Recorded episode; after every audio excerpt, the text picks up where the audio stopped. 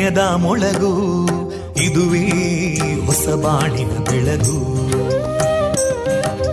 ಪಾಂಚಜನ್ಯದ ಮೊಳಗು ಇದುವೇ ಹೊಸ ಬಾಳಿನ ಬೆಳಗು. ಜನಮಾನಸವ. ಅರಳಿಸುವಂತ. ಅರಳಿಸುವಂತ. ಜನಮಾನಸವ ಅರಳಿಸುವಂತ. ವಿವೇಕವಾಣಿಯ ಮೊಳಗು. ಸುಖ ದುಃಖಗಳಿಗೆ ತಾಕೊರಳಾಗುವ ನಿಲಪ್ರೀತಿಯದಿ ಮೊಳಗು. ಇದುವೇ ಹೊಸ ಬಾಳಿನ ಬೆಳಗು. ಇದುವೇ ಪಾಂಚಜನ್ಯದ ಮೊಳಗು. ಇದುವೇ ಪಾಂಚಜನ್ಯದ ಮೊಳಗು. ವಿವೇಕಾನಂದ ವಿದ್ಯಾವರ್ಧಕ ಸಂಘ ಪ್ರವರ್ತಿತ ರೇಡಿಯೋ ಪಾಂಚಜನ್ಯ. ಇದು ಜೀವ ಜೀವದ ಸ್ವರ ಸಂಚಾರ. ತೊಂಬತ್ತು ಬಿಂದು ಎಂಟು ಸ್ವರ ತರಾಂಗಗಳಲ್ಲಿ ಈ ಹೊತ್ತಿನ ಪ್ರಸಾರ ಕಾರ್ಯಕ್ರಮವನ್ನು ಆರಂಭಿಸುತ್ತಿದ್ದೇವೆ. ಆತ್ಮೀಯ ಶ್ರೋತೃ ಬಾಂಧವರಿಗೆ ರೇಡಿಯೋ ಪಾಂಚಜನ್ಯ ಸಮುದಾಯ ಬಾನುಲಿ ಕೇಂದ್ರ ಬಳಗದ ಪರವಾಗಿ ನಾನು ತೇಜಸ್ವಿನಿ ಮಾಡುವ ಪ್ರೀತಿಪೂರ್ವಕ ನಮಸ್ಕಾರಗಳು. ವಂದೇ ಮಾತರಂ. ವಂದೇ ಮಾತರಂ. सुजलां सुफलां मलयज शीतलां सस्यश्यामलां मातरं वन्दे मातरम्। शुभ्रजोत्स्ना पुलकितयामिनीं पुल्लकुसुमिता ध्रुमदळशोभिनीं सुहासिनीं सुमधुरभाषिनीं सुखदां वरदां मातरं वन्दे मातरम् कोटि कोटि कण्ठा कलकलनिनादकराले कोटि कोटि भुजैदृता करकलवाले अबलां केनो मायेतो बले बहुबलधारिणीं नमामि तारिणीं रिपुदलवारिणी मातरम् वन्दे मातरम् तुमि विद्या तुमि धर्मा तुमि हृदि तुमि मर्मा त्वं हि प्राणा शरीरे बाहुते तुमि मा शक्ति हृदये तुमि मा भक्ति तोमारयी प्रतिमागडी मन्दिरे मन्दिरे वन्दे मातरम् त्वं हि दुर्गा दशप्रहरणधारिणीं कमलां कमलदलविहारिणीं वाणीं विद्यादायिनीं नमामि त्वां नमामि कमलाम् अमलामतुलां सुजलां सुफलां मातरम् वन्दे मातरम् श्यामलां सरलां सुस्मितां भूषितां धरणीं भरणीं मातरम् वन्दे मातरम् वन्दे मातरम्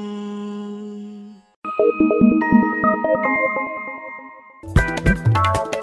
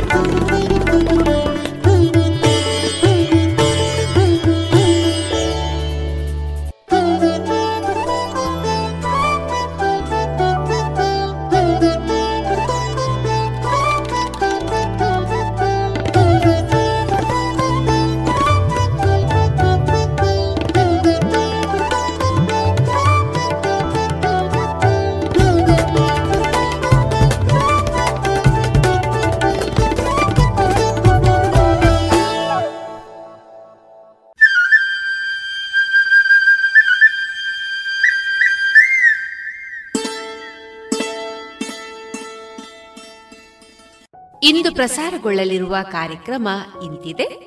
ಮೊದಲಿಗೆ ಭಕ್ತಿಗೀತೆಗಳು, ಅಣಿಮುತ್ತು ಮಾರುಕಟ್ಟೆದಾರಣೆ ಜಾಣ ಸುದ್ದಿ, ಸಾಹಿತ್ಯ ಸಂಗಮದಲ್ಲಿ ಸುಭಾಷ್ ಪಟ್ಟಾಜೆ ಅವರಿಂದ ಕಥಾವಾಚನ, ಉಡುಪಿಯ ಎವಿ ಬಾಳಿಗ ಸ್ಮಾರಕ ಆಸ್ಪತ್ರೆ ಇಲ್ಲಿನ ಮನೋವೈದ್ಯರಾದ ಡಾಕ್ಟರ್ ವಿರೂಪಾಕ್ಷ ದೇವರಮನೆ ಅವರಿಂದ ಪೋಷಕರ ಪಾತ್ರ ಮಹತ್ವದ ಕುರಿತು ಭಾಷಣ. ಕೊನೆಯಲ್ಲಿ ಮಧುರಗಾನ ಪ್ರಸಾರವಾಗಲಿದೆ.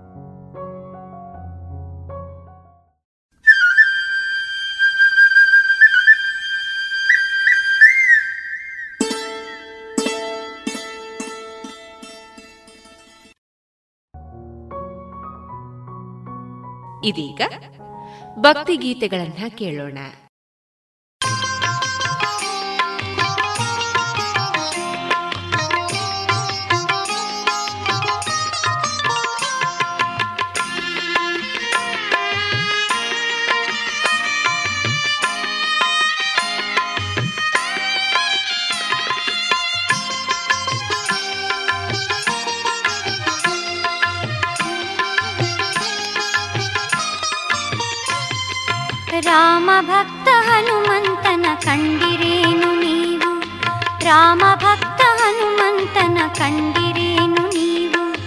रामनामदम्।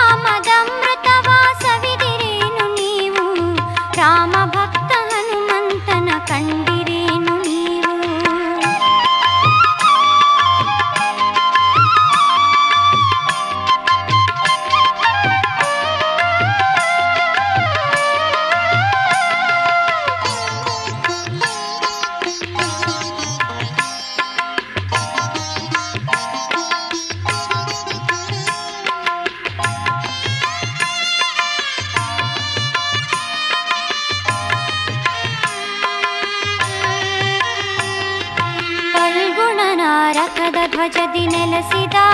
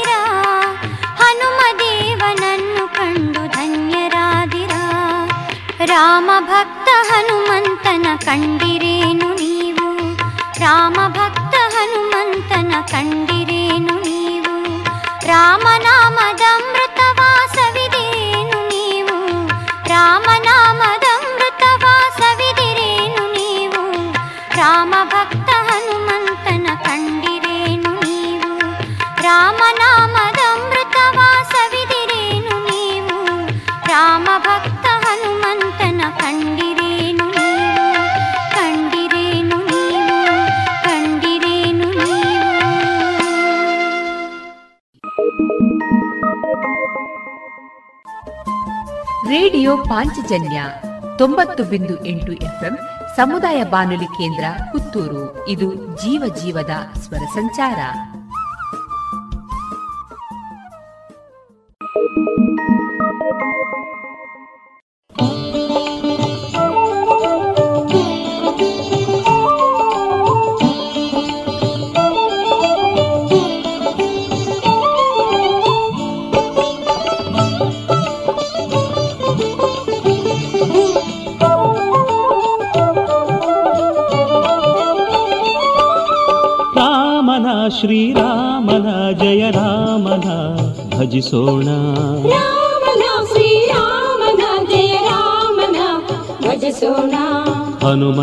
ಸ್ಮರಿಸೋಣ. ಹನುಮನ ಸ್ಮರಿಸೋಣ.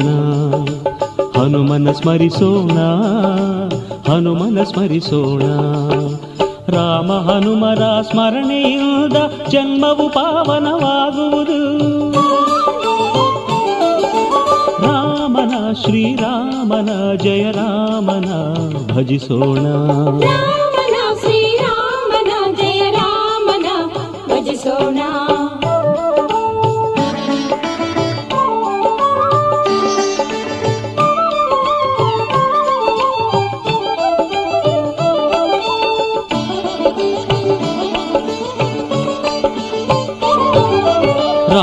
ಆಂಜನೇಯರ ಭಕ್ತಿಯ ಬೆಸುಗೆ ಕದಲಿಸಲಾಗದ ಕರುಣೆಯ ಗಂಟು.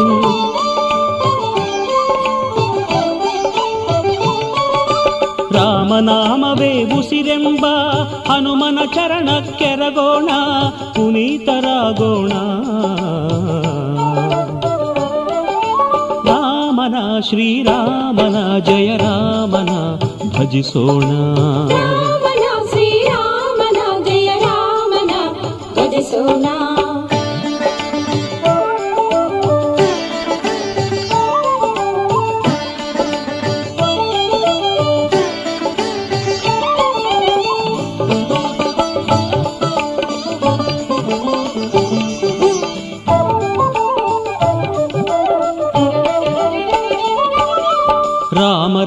ಸ್ಮರಿಸಿ ತಲ್ಲಿನನಾದ ನಮ್ಮ ಮಾರುತಿ ಚಿರಂಜೀವಿಯಾದ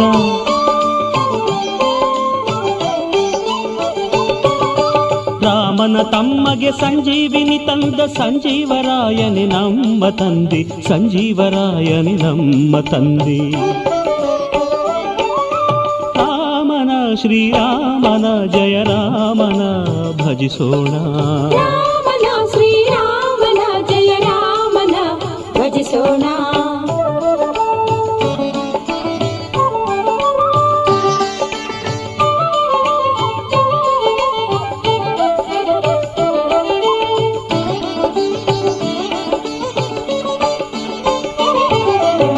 ಹೃದಯ ಬಗೆದು ಸೀತಾರಾಮರ ತೋರಿದ ಹನುಮನ ಭಜಿಸೋಣ.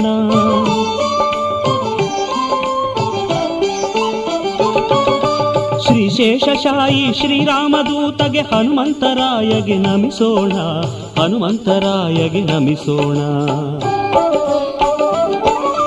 ರಾಮನ ಶ್ರೀರಾಮನ ಜಯ ರಾಮನ ಭಜಿಸೋಣ.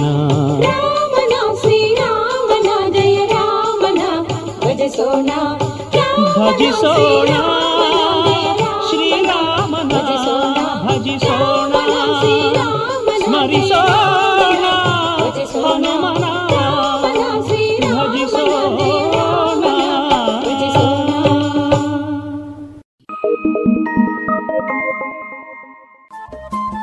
ರೇಡಿಯೋ ಪಾಂಚಜನ್ಯ ತೊಂಬತ್ತು ಬಿಂದು ಎಂಟು ಎಫ್ಎಂ ಸಮುದಾಯ ಬಾನುಲಿ ಕೇಂದ್ರ ಪುತ್ತೂರು ಇದು ಜೀವ ಜೀವದ ಸ್ವರ ಸಂಚಾರ.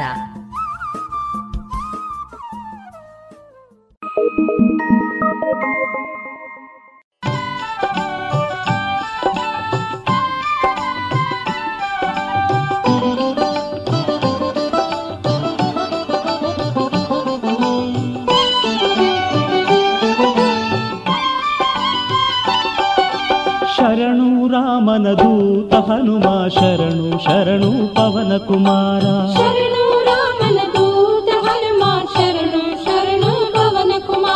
शरणु रामन दूत हनुमा शरणु शरणु पवन कुमारन दूत हनुमा शरणु शरणु पवन करुणे करुणी ವರಬ ಕರುಣಿಸಿ ಜನುಮ ಪಾವನಗೊಳಿಸೋ ಮಾರುತಿ ಕರುಣೆ ಬೀರುತ್ತ ವರಬ ಕರುಣಿಸಿ ಜನುಮ ಪಾವನಗೊಳಿಸೋ ಮಾರುತಿ ಶರಣು ರಾಮನ ದೂತ ಹನುಮಾನ್ ಶರಣು ಶರಣು ಪವನ ಕುಮಾರ ಶರಣು ರಾಮನ ದೂತ ಹನುಮ ಶರಣು ಶರಣು ಪವನ ಕುಮಾರ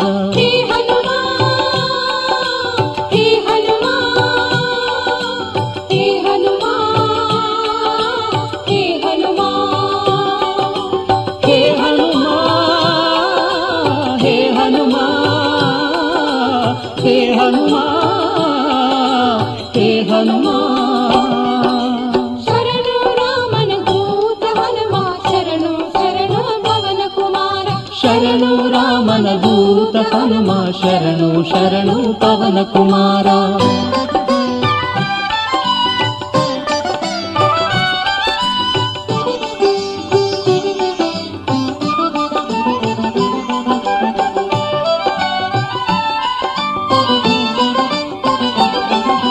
ನಿನ್ನ ನಲುಮೆಯ ಒಲುಮೆ ಬೆಳಕು ನನಗೆ ದಾರಿ ದೀಪವಾಗಲಿ. ನಿನ್ನ ನಲುಮೆಯ ಒಲುಮೆ ನನಗೆ ದಾರಿ ದೀಪವಾಗಲಿ. ನಿನ್ನ ನಿರ್ಮಲ ಭಕ್ತಿ ಸುಧೆಯು ನನ್ನ ದೇಹದಿ ಹರಿಯಲಿ.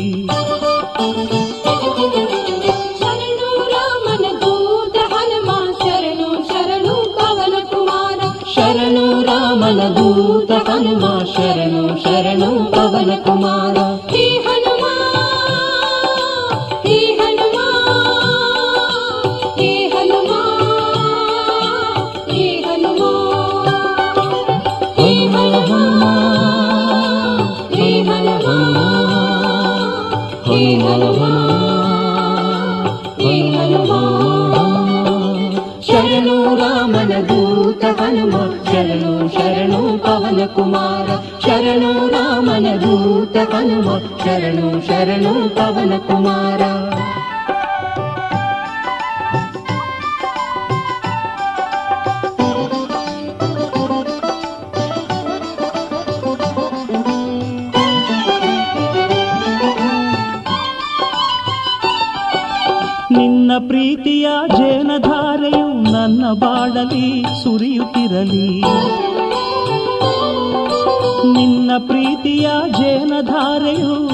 ಬಾಳಲಿ ಸುರಿಯುತ್ತಿರಲಿ. ನಿನ್ನ ರಾಮನ ನಾಮ ಧ್ಯಾನವು ನನ್ನ ಹೃದಯವ ನಲಿಸಿ ಕುಣಿಯಲಿ.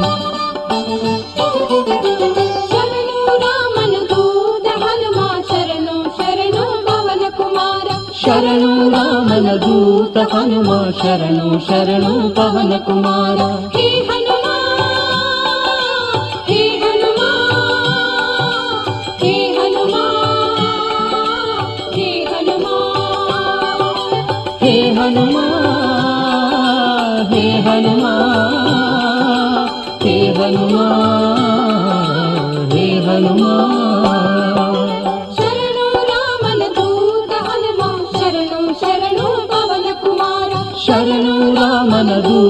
హనుమా శరణు శరణు పవన కుమార.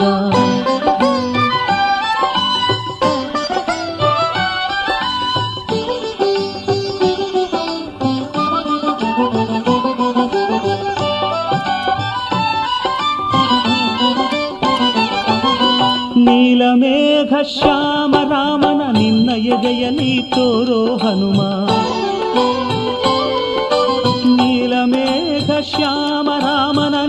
ನಿನ್ನ ಎದೆಯಲ್ಲಿ ತೋರೋ ಹನುಮ ಭ್ರಾಂತಿ ನೀಗಿಸಿ ಶಾಂತಿ ನೀಡು ಅಭಯ ಕರುಣಿಸುವ ಆಂಜನೇಯ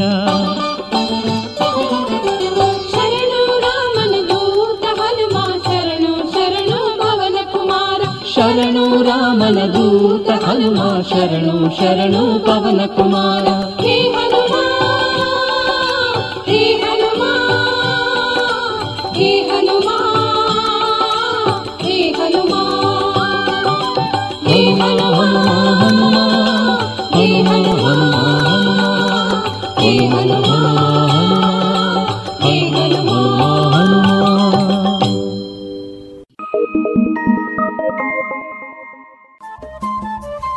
ರೇಡಿಯೋ ಪಾಂಚಜನ್ಯ ತೊಂಬತ್ತು ಬಿಂದು ಎಂಟು ಎಫ್ಎಂ ಸಮುದಾಯ ಬಾನುಲಿ ಕೇಂದ್ರ ಪುತ್ತೂರು. ಇದು ಜೀವ ಜೀವದ ಸ್ವರ ಸಂಚಾರ.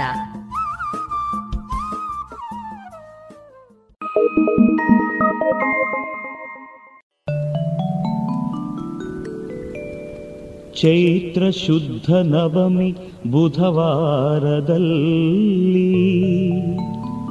ಶ್ರೀರಾಮ ಜನಿಸಿದನು ಅಯೋಧ್ಯೆಯಲ್ಲಿ ಶ್ರೀರಾಮ ಜನಿಸಿದನು ಅಯೋಧ್ಯೆಯಲ್ಲಿ.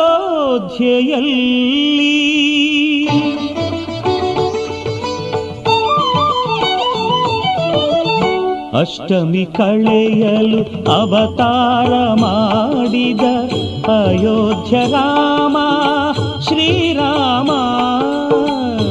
ಅಷ್ಟಮಿ ಕಳೆಯಲು ಅವತಾರ ಮಾಡಿದ ಅಯೋಧ್ಯ ರಾಮ, ಶ್ರೀರಾಮ, ಅಯೋಧ್ಯ ರಾಮ, ಶ್ರೀರಾಮ.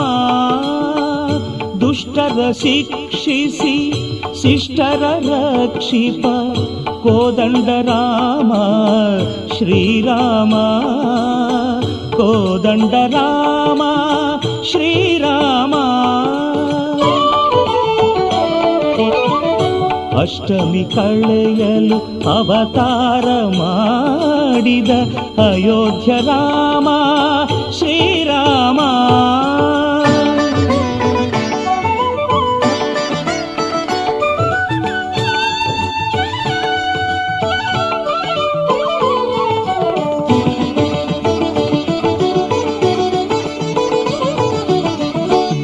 ಬಂದ ತಾಟಕಿ ಹೆಣ್ಣಾದರೇನು?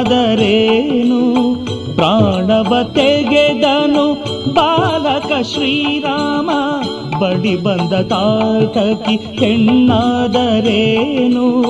ಪ್ರಾಣವ ತೆಗೆದನು ಬಾಲಕ ಶ್ರೀರಾಮ, ಪಟ್ಟಾಭಿರಾಮನ ಪಾದವು ಸೋಕಲು, ಶಿಲೆಯು ಅಹಲ್ಯೆಯು ಆಗಿಹಳು ಅಷ್ಟಮಿ ಕಳೆಯಲು ಅವತಾರ ಮಾಡಿದ ಅಯೋಧ್ಯ ರಾಮ ಶ್ರೀರಾಮ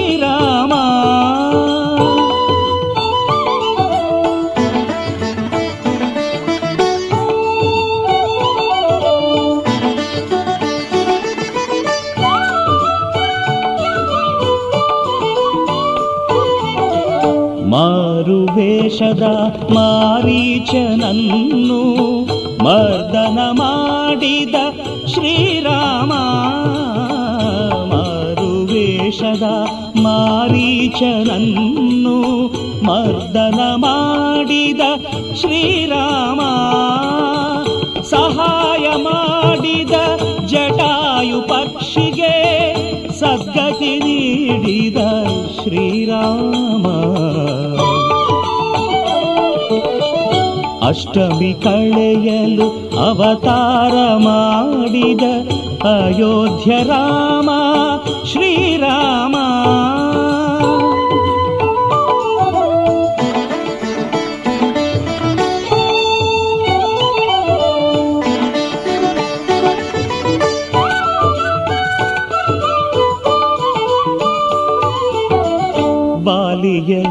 ನಿಗ್ರಹ ಮಾಡಿದ ಶ್ರೀರಾಮ ಸುಗ್ರೀವಗಿತ್ತನು ಸಾಮ್ರಾಜ್ಯ.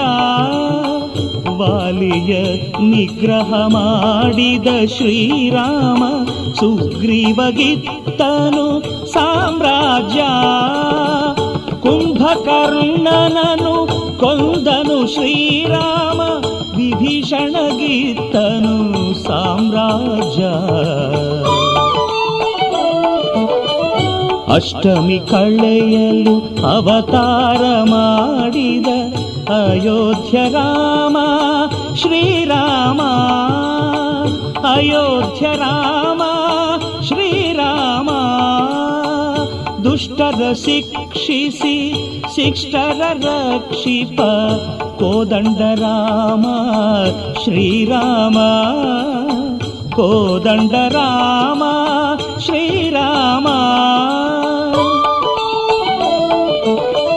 ಅಷ್ಟಮಿ ಕಳೆಯಲು ಅವತಾರ ಮಾಡಿದ ಅಯೋಧ್ಯ ರಾಮ, ಶ್ರೀರಾಮ.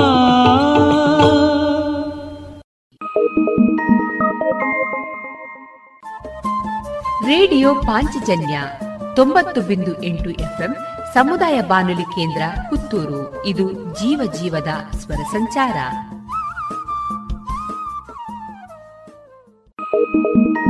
Thank you.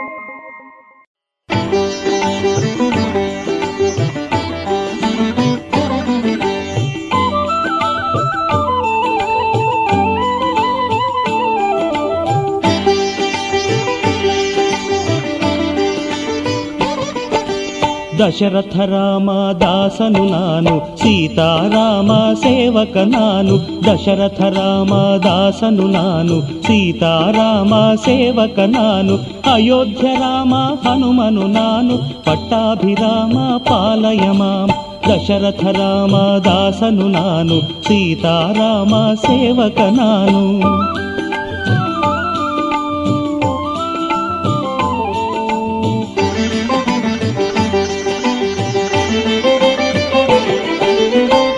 ರಾಮರ ಸ್ಮರಿಸಿ ಜಲಧಿಯ ದಾಟಿದೆ, ರಾಮರ ಬರೆದು ಸೇತುವೆ ಕಟ್ಟಿದೆ.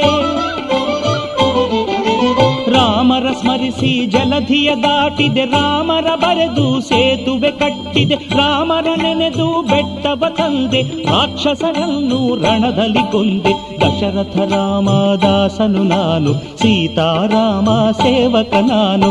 ಅಯೋಧ್ಯ ರಾಮ ಹನುಮನು ನಾನು, ಪಟ್ಟಾಭಿರಾಮ ಪಾಲಯ ಮಾಂ ದಶರಥ ರಾಮ ದಾಸನು ನಾನು ಸೀತಾರಾಮ ಸೇವಕ ನಾನು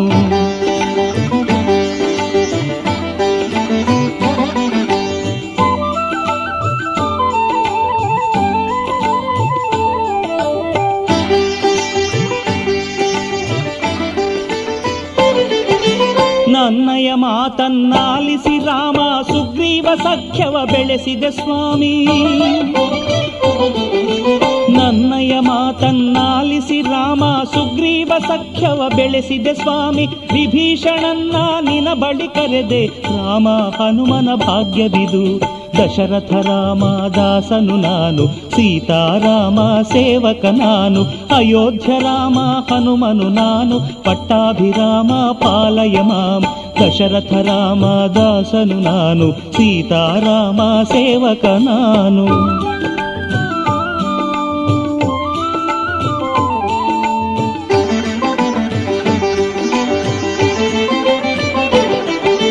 ರಾಮ ತಾರಕ ನಾಮ ರಾಮ ರಾಮ ನಾಮವೇ ನನ್ನಯ ಉಸಿರು ರಾಮ ತಾರಕ ನಾಮ ನಾಮವೇ ನನ್ನಯ ಉಸಿರು ರಾಮ ಮಂತ್ರವ ಜಪಿಸುವೆ ಸ್ವಾಮಿ ಪರಂಧಾಮವು ಬೇಡವು ರಾಮ ದಶರಥ ರಾಮ ದಾಸನು ನಾನು ಸೀತಾರಾಮ ಸೇವಕ ನಾನು ಅಯೋಧ್ಯ ರಾಮ ಹನುಮನು ನಾನು ಪಟ್ಟಾಭಿರಾಮ ಪಾಲಯ ಮಾಂ ದಶರಥ ರಾಮ ದಾಸನು ನಾನು ಸೀತಾರಾಮ ಸೇವಕ ನಾನು ದಶರಥ ರಾಮ ದಾಸನು ನಾನು ಸೀತಾರಾಮ ಸೇವಕ ನಾನು ಇದುವರೆಗೆ ಭಕ್ತಿಗೀತೆಗಳನ್ನ ಕೇಳಿದರೆ.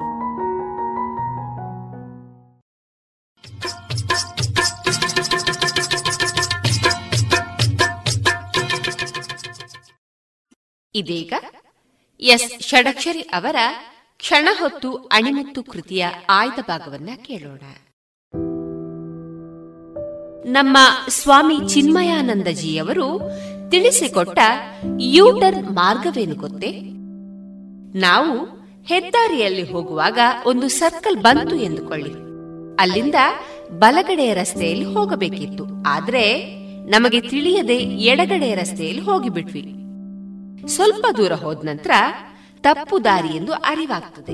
ತಕ್ಷಣ ಯೂಟರ್ನ್ ತೆಗೆದುಕೊಂಡು, ಅಂದ್ರೆ ನೀವೇ ಹಿಂತಿರುಗಿ ಮತ್ತೆ ಸರ್ಕಲ್ ವರೆಗೆ ಹೋಗಿ ಅಲ್ಲಿಂದ ಬಲಗಡೆಯ ದಾರಿಯಲ್ಲಿ, ಅಂದ್ರೆ ಸರಿಯಾದ ದಾರಿಯಲ್ಲಿ ಹೋಗ್ತೇವೆ. ಆಗ ಗುರಿ ಮುಟ್ಟುತ್ತೇವೆ. ಇದೇ ಯೂಟರ್ ಎಂದಿದ್ರು.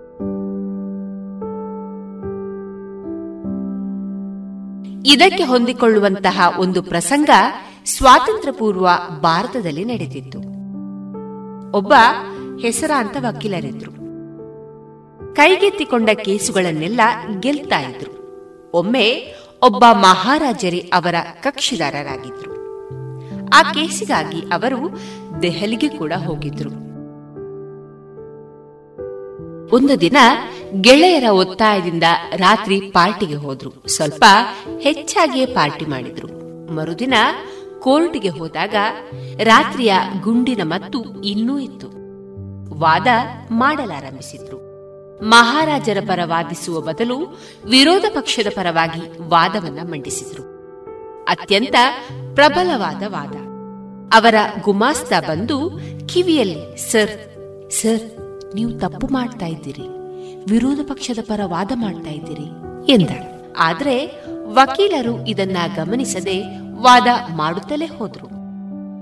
ಮಧ್ಯಾಹ್ನ ಊಟದ ಬಿಡುವಿನಲ್ಲಿ ಕೋರ್ಟ್ ಹೊರಗಡೆ ಮಹಾರಾಜರು ಕಣ್ಣೀರು ಸುರಿಸುತ್ತಾರೆ. ನಿಂತಿದ್ದನ್ನ ನೋಡಿದಾಗ ವಕೀಲರಿಗೆ ತಪ್ಪಿನ ಅರಿವಾಯಿತು. ಅವರು, ಚಿಂತಿಸಬೇಡಿ, ನನ್ನಿಂದ ತಪ್ಪಾಗಿದೆ. ತಪ್ಪನ್ನ ತಿದ್ದಿಕೊಳ್ಳುತ್ತೇನೆ. ನಿಮಗೆ ಅನ್ಯಾಯವಾಗಲು ಬಿಡುವುದಿಲ್ಲ ಎಂದರು. ಮಧ್ಯಾಹ್ನ ಮತ್ತೆ ಕೋರ್ಟ್ ಸೇರಿದಾಗ ಅವರು, ಮಹಾಸ್ವಾಮಿ, ನಾನು ಬೆಳಗ್ಗೆ ನನ್ನ ವಿರೋಧ ಪಕ್ಷದವರು ಮಂಡಿಸಬಹುದಾದ ವಾದಗಳನ್ನೆಲ್ಲ ಮಂಡಿಸಿದ್ದೇನೆ. ಈಗ ಅವುಗಳನ್ನ ಒಂದೊಂದಾಗಿ ಖಂಡಿಸುತ್ತೇನೆ ಎಂದು ಹೇಳಿ ಸಂಜೆಯ ಹೊತ್ತಿಗೆ ವಿರೋಧ ಪಕ್ಷದ ಕೇಸನ್ನ ಕಂಡ ತುಂಡವಾಗಿ ತುಂಡರಿಸಿದ್ರು. ತಮ್ಮ ವಾದವನ್ನೂ ಮಂಡಿಸಿದ್ರು. ಮತ್ತೆ ಪ್ರಬಲವಾದ ವಾದ. ನ್ಯಾಯಾಧೀಶರು ಮೆಚ್ಚಿ ಅಹುದಹುದು ಎನ್ನುವಂತಹ ವಾದ. ವಾದ ವಿವಾದಗಳೆಲ್ಲ ಮುಗಿದ ನಂತರ ಸಹಜವಾಗಿಯೇ ಅವರು ಕೇಸು ಗೆದ್ದಿದ್ರು. ತೀರ್ಪು ಹೊರಬಿದ್ದ ಕ್ಷಣ ಮಹಾರಾಜರು ವಕೀಲರನ್ನ ಅಭಿನಂದಿಸಿ, ಬದಲಾವಣೆ ಹೇಗೆ ಸಾಧ್ಯವಾಯಿತು ಎಂದಾಗ ವಕೀಲರು, ಕೇಸಿನ ಮುನ್ನ ದಿನ ಪಾರ್ಟಿ ಮಾಡಿದ್ದು ಮೊದಲನೇ ತಪ್ಪು. ಹಿಂದೆ ಮುಂದೆ ನೋಡದೆ ಮಾತನಾಡತೊಡಗಿದ್ದು ಎರಡನೇ ತಪ್ಪು. ಗುಮಾಸ್ತ ಬಂದು ತಿಳಿಸಿದಾಗಲೂ ತಿಳಿದುಕೊಳ್ಳದಿರುವುದು ಮೂರನೇ ತಪ್ಪು. ಆದ್ರೆ ನಿಮ್ಮ ಕಣ್ಣೀರನ್ನ ನೋಡಿ ನನ್ನ ತಪ್ಪಿನ ಅರಿವಾಯಿತು.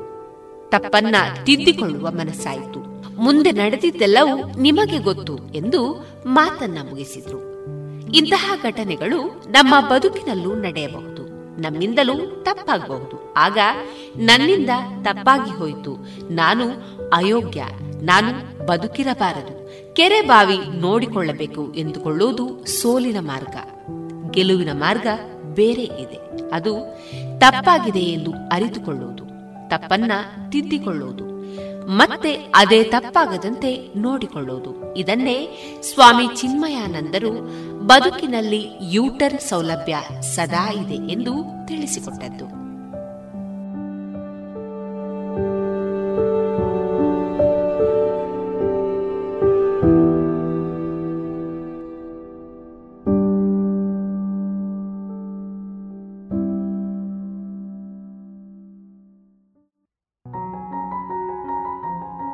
ಇನ್ನೀಗ ಜಾಣ ಸುದ್ದಿ.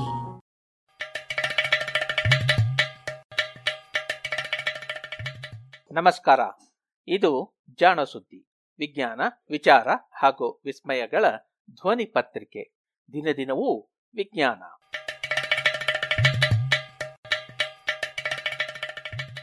ಜಾಣ ಜಾಣೆಯರು.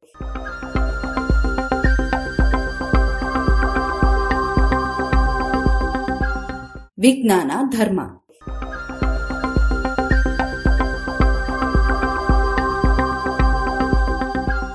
ಪಶ್ಚಿಮ ಯುರೋಪಿನ ಹಲವು ವಿಜ್ಞಾನಿಗಳು ಮತ್ತು ಇನ್ನೂ ಇತರರಿಗೆ ಧಾರ್ಮಿಕ ನಂಬಿಕೆಯ ಅವಶ್ಯಕತೆ ಇಲ್ಲವೆನ್ನಿಸಿದೆ ಆದರೆ ಈ ಲೇಖಕ ಹಾಗಲ್ಲ. ಆದರೂ ಕ್ರೈಸ್ತ ಧರ್ಮದಲ್ಲೊಂದು ಅಂಶವೆನ್ನಿಸಿದ ಮಾಂತ್ರಿಕತೆ ದೂರ ತಳ್ಳುತ್ತದೆ. ಹೀಗೆಯೇ ಬೇರೆ ಧರ್ಮದಿಂದ ಆಕರ್ಷಿತರಾದವರು ಹಲವರಿಗೂ ಇದೇ ಸಮಸ್ಯೆ ಕಾಡುತ್ತಿದೆ ಎನ್ನುವುದು ನನಗೆ ಗೊತ್ತು. ಮನುಷ್ಯನಿಗೆ ತನ್ನ ಅಸ್ತಿತ್ವವನ್ನು ತಿಳಿಸಬೇಕೆನ್ನುವ ಮಹಾಕ್ಷಣವೊಂದರಲ್ಲಿ ತಾನೇ ರೂಪಿಸಿದ ನಿಸರ್ಗ ನಿಯಮಗಳನ್ನು ದೇವರು ಮೀರುತ್ತಾನೆಯೇ? ದೇವರು ಅದನ್ನು ಮೀರಲಾದೀತೆ. ಚರ್ಚುಗಳಲ್ಲಿ ಕ್ರಿಸ್ತ ಧರ್ಮದವರಿಗೋ ಅಥವಾ ಇನ್ಯಾವ ಧರ್ಮದವರೋ ಆದ ವಿಜ್ಞಾನಿಗಳಿಗೆ ಇಂತಹ ಸಂದಿಗ್ಧಗಳು ಎದುರಾದಾಗ ಅವರೇನು ಮಾಡುತ್ತಾರೆ ಎಂದು ಕೆಲವರು ಪ್ರಶ್ನಿಸುತ್ತಾರೆ. ಇಂಗ್ಲಿಷ್ ಚರ್ಚುಗಳು ಹೇಳುವಂತೆ ಕ್ರಿಯಾಶೀಲನಾದ ದೇವನೊಬ್ಬ ಇದ್ದಾನೆ ಎಂದು ನಂಬಿಕೊಂಡರು. ಧರ್ಮಗ್ರಂಥಗಳಲ್ಲಿ ಉಲ್ಲೇಖಿಸುವ ಪವಾಡಗಳನ್ನು ನಂಬದೆಯೂ ಇರುವುದು ಸಾಧ್ಯ ಎಂದು ನಾನು ಈ ಪ್ರಬಂಧದಲ್ಲಿ ಹೇಳಬಯಸುತ್ತೇನೆ. ಇಲ್ಲಿ ಪವಾಡ ಎಂದರೆ ನಿಸರ್ಗ ನಿಯಮಗಳನ್ನು ಮೀರುವ, ಮುರಿಯುವ ಒಂದು ಕ್ರಿಯೆ. ಅದು ನಮ್ಮ ಪ್ರಾರ್ಥನೆಗೆ ಪ್ರತಿಯಾಗಿ ದೊರಕುವ ಖುಷಿ ಕೊಡುವ ವರವೋ ಅಥವಾ ಕಾಯಿಲೆಯನ್ನು ಗುಣಪಡಿಸುವ ಪವಾಡವಷ್ಟೇ ಅಲ್ಲ. ಪವಾಡಗಳೇ ಇಲ್ಲದ ಕ್ರೈಸ್ತ ಧರ್ಮ ಒಂದರ ಬಗ್ಗೆ ಹೀಗೆ ಹೇಳುವಾಗ ವಿಜ್ಞಾನಿಗೆ ಧರ್ಮ ಎನ್ನುವುದು ಬೇಕೇ ಎನ್ನುವ ಪ್ರಶ್ನೆಯನ್ನು ಕೇಳಬೇಕಾಗುತ್ತದೆ. ನಾನು ಇಲ್ಲಿ ಕೇವಲ ನನ್ನ ವೈಯಕ್ತಿಕ ಅನುಭವಗಳನ್ನಷ್ಟೇ ಹೇಳಬಲ್ಲೆ. ನಾನು ಬೆಳೆಯುವಾಗ ಕ್ರೈಸ್ತ ಧರ್ಮವಾಗಲಿ ಇನ್ಯಾವ ಧರ್ಮದವನಾಗಿಯೂ ಬೆಳೆಯಲಿಲ್ಲ. ದೇವರು ಎಂಬ ಬಗ್ಗೆ ಅಸ್ಪಷ್ಟವಾಗಿ ಏನೋ ನಂಬಿಕೊಂಡಿದ್ದರೂ ಈ ಬಗ್ಗೆ ನನಗೆ ಆಸಕ್ತಿ ಬೆಳೆದದ್ದು ಐವತ್ತು ವರ್ಷಗಳಾದ ಮೇಲೆ. ನಾನು ಕೇಂಬ್ರಿಡ್ಜ್ನಲ್ಲಿ ಫಿಸಿಕ್ಸ್ ಪ್ರೊಫೆಸರ್ ಆಗಿದ್ದಾಗ. ಆಗ ನಮ್ಮ ವಿಶ್ವವಿದ್ಯಾಲಯದ ಚರ್ಚ್ನಲ್ಲಿ ವಿಕಾರ್ ಆಗಿದ್ದ ಬಿಷಪ್ ಮರ್ವಿನ್ ಸ್ಟಾಕ್ವುಡ್ ಧರ್ಮ ಮತ್ತು ವಿಜ್ಞಾನ ಕುರಿತು ಕೆಲವು ಭಾಷೆಗಳನ್ನು ಕೊಡಬಾರದೇಕೆ ಎಂದು ಕೇಳಿದ್ದರು. ಇದಕ್ಕಾಗಿ ನಾನು ಸಾಕಷ್ಟು ಅಧ್ಯಯನ ಮಾಡಿದೆ. ಹಾಗೂ ಸತ್ಯ ಎನ್ನುವುದಕ್ಕೆ ಹಲವು ಅರ್ಥಗಳಿವೆ ಎಂದು ಕಂಡುಕೊಂಡೆ. ವೈಜ್ಞಾನಿಕ ಸತ್ಯ ಎನ್ನುವುದು ತತ್ವಜ್ಞಾನಿ ಕಾರ್ಲ್ ಪಾಪರ್ ಹೇಳುವ ಹಾಗೆ ತಾತ್ಕಾಲಿಕ. ಅದನ್ನು ನಿರೂಪಿಸುವುದು ಅಸಾಧ್ಯ. ಏನಿದ್ದರೂ ಅದು ಸುಳ್ಳಲ್ಲ ಎಂದು ಸಾಧಿಸಬಹುದು ಅಷ್ಟೇ. ಆದರೆ ಇದನ್ನು ಮಾಸ್ಕೋದಿಂದ ವಾಷಿಂಗ್ಟನ್ನಿನವರೆಗೆ ಎಲ್ಲರೂ ಒಪ್ಪುವರು. ಕೇಂಬ್ರಿಡ್ಜ್ನಲ್ಲಿ ಒಂದು ವಿಶ್ವವಿದ್ಯಾಲಯ ಇದೆ ಎಂತಲೋ ಎಲಿಜಬೆತ್ ರಾಣಿಯ ಮಗ ಚಾರ್ಲ್ಸ್ ಎಂತಲೋ ಹೇಳುವುದು ಇನ್ನೊಂದು ಬಗೆಯ ಸತ್ಯ. ಇದು ನಮ್ಮ ನಿತ್ಯ ಬದುಕಿನಲ್ಲಿ ನೋಡುವಂಥದ್ದು. ಧಾರ್ಮಿಕ ಸತ್ಯ ಇನ್ನೊಂದು ಬಗೆಯದು. ಇದು ಬೇರೆಯೇ ಬಗೆ ಎನ್ನುವುದು ನನ್ನ ಅನಿಸಿಕೆ. ಆದರೆ ಹಲವು ಆಸ್ತಿಕರು ನಿತ್ಯದ ಸತ್ಯವನ್ನೇ ಧಾರ್ಮಿಕ ಸತ್ಯ ಎಂದು ನಂಬಿಕೊಂಡಿರುತ್ತಾರೆ. ಇಂತಹ ಧಾರ್ಮಿಕ ಸತ್ಯಗಳನ್ನು ಮಾಸ್ಕೋದಿಂದ ವಾಷಿಂಗ್ಟನ್ನಿನವರೆಗೆ ಎಲ್ಲರೂ ಸಂಪೂರ್ಣವಾಗಿ ಒಪ್ಪುವುದಿಲ್ಲ. ನಮ್ಮ ಹಳ್ಳಿಯಲ್ಲಿಯೇ ಎಲ್ಲರಿಗೂ ಒಂದೇ ತೆರನ ನಂಬಿಕೆ ಇಲ್ಲ. ಕೆಲವರು ಧಾರ್ಮಿಕ ಸತ್ಯ ಎನ್ನುವುದು ಕೇವಲ ಸಾಪೇಕ್ಷ ಎನ್ನುತ್ತಾರೆ. ಅಂದರೆ ನಿಮಗೆ ಸತ್ಯ ಎನಿಸಿದ್ದು ನನಗೆ ಸತ್ಯ ಎನ್ನಿಸದಿರಬಹುದು. ಹಾಗೆಯೇ ದೇವರನ್ನು ಸಾಕಾರಗೊಳಿಸಲು ಹಲವು ಮಾರ್ಗಗಳಿವೆ ಎನ್ನುವವರು ಇದ್ದಾರೆ. ಇವೆಲ್ಲವಕ್ಕೂ ಅವುಗಳದ್ದೇ ಸಮರ್ಥನೆಗಳೂ ಸಿಗುತ್ತವೆ. ನಾನೀಗ ಒಂದು ತೀರ್ಮಾನಕ್ಕೆ ಬಂದಿದ್ದೇನೆ. ಕ್ರೈಸ್ತ ಧರ್ಮದಲ್ಲಿ, ಧಾರ್ಮಿಕ ಗ್ರಂಥಗಳಲ್ಲಿ ಹೇಳಿರುವ, ಶತಮಾನಗಳಿಂದ ಪಾಲಿಸಿಕೊಂಡು ಬಂದಿರುವ, ಕ್ರೈಸ್ತ ಪದ್ಧತಿಗಳಲ್ಲಿ ಇರುವ ಸತ್ಯ ನನಗೂ ಸತ್ಯವೋ ಅಲ್ಲವೋ ಎನ್ನುವುದನ್ನು ನಾವುಗಳು ಸ್ವತಃ ಕಂಡುಕೊಳ್ಳಬೇಕು. ಯಾವುದೇ ಚರ್ಚಿನಲ್ಲಿ ಸಭೆ ಸೇರಿದ ಕೂಡಲೇ ನಾವು ಯಾವುದೇ ಸಾರ್ವತ್ರಿಕ ಸತ್ಯವನ್ನು ಕಂಡುಕೊಳ್ಳುತ್ತೇವೆ ಎನ್ನಲಾಗದು ದೇವರಿದ್ದಾನೆ, ಕ್ರಿಸ್ತನೇ ದೇವರ ಸಂತಾನ ಎನ್ನುವಂತಹ ಮಾತುಗಳನ್ನು ನಾವು ಒಪ್ಪಿಕೊಂಡರೂ ಅದರ ಅರ್ಥ ಒಬ್ಬೊಬ್ಬನಿಗೂ ಬೇರೆಯದೇ ಆಗಿರುತ್ತದೆ. ಇದೆಲ್ಲವನ್ನು ಯೋಚಿಸಿದರೆ ತಮ್ಮ ಮನಸ್ಸುಗಳನ್ನು ಮುಚ್ಚಿ ಕೇವಲ ಪದಗಳನ್ನಷ್ಟೇ ನೋಡಿದ್ದಲ್ಲದೆ ಇಂದಿನ ಜನರ ಶಿಕ್ಷಿತ ಮನಸ್ಸಿಗೆ ಏಕರೂಪದ ಧರ್ಮ ಎನ್ನುವುದು ಸಾಧ್ಯವಾಗದ ಮಾತು. ಹಾಗೆ ಮನಸ್ಸು ಮುಚ್ಚಿ ನಂಬುವ ಸಾಕಷ್ಟು ಕ್ರೈಸ್ತ ಮತಸ್ಥರು, ಇತರೆ ಧರ್ಮೀಯರೂ ಇದ್ದಾರೆ.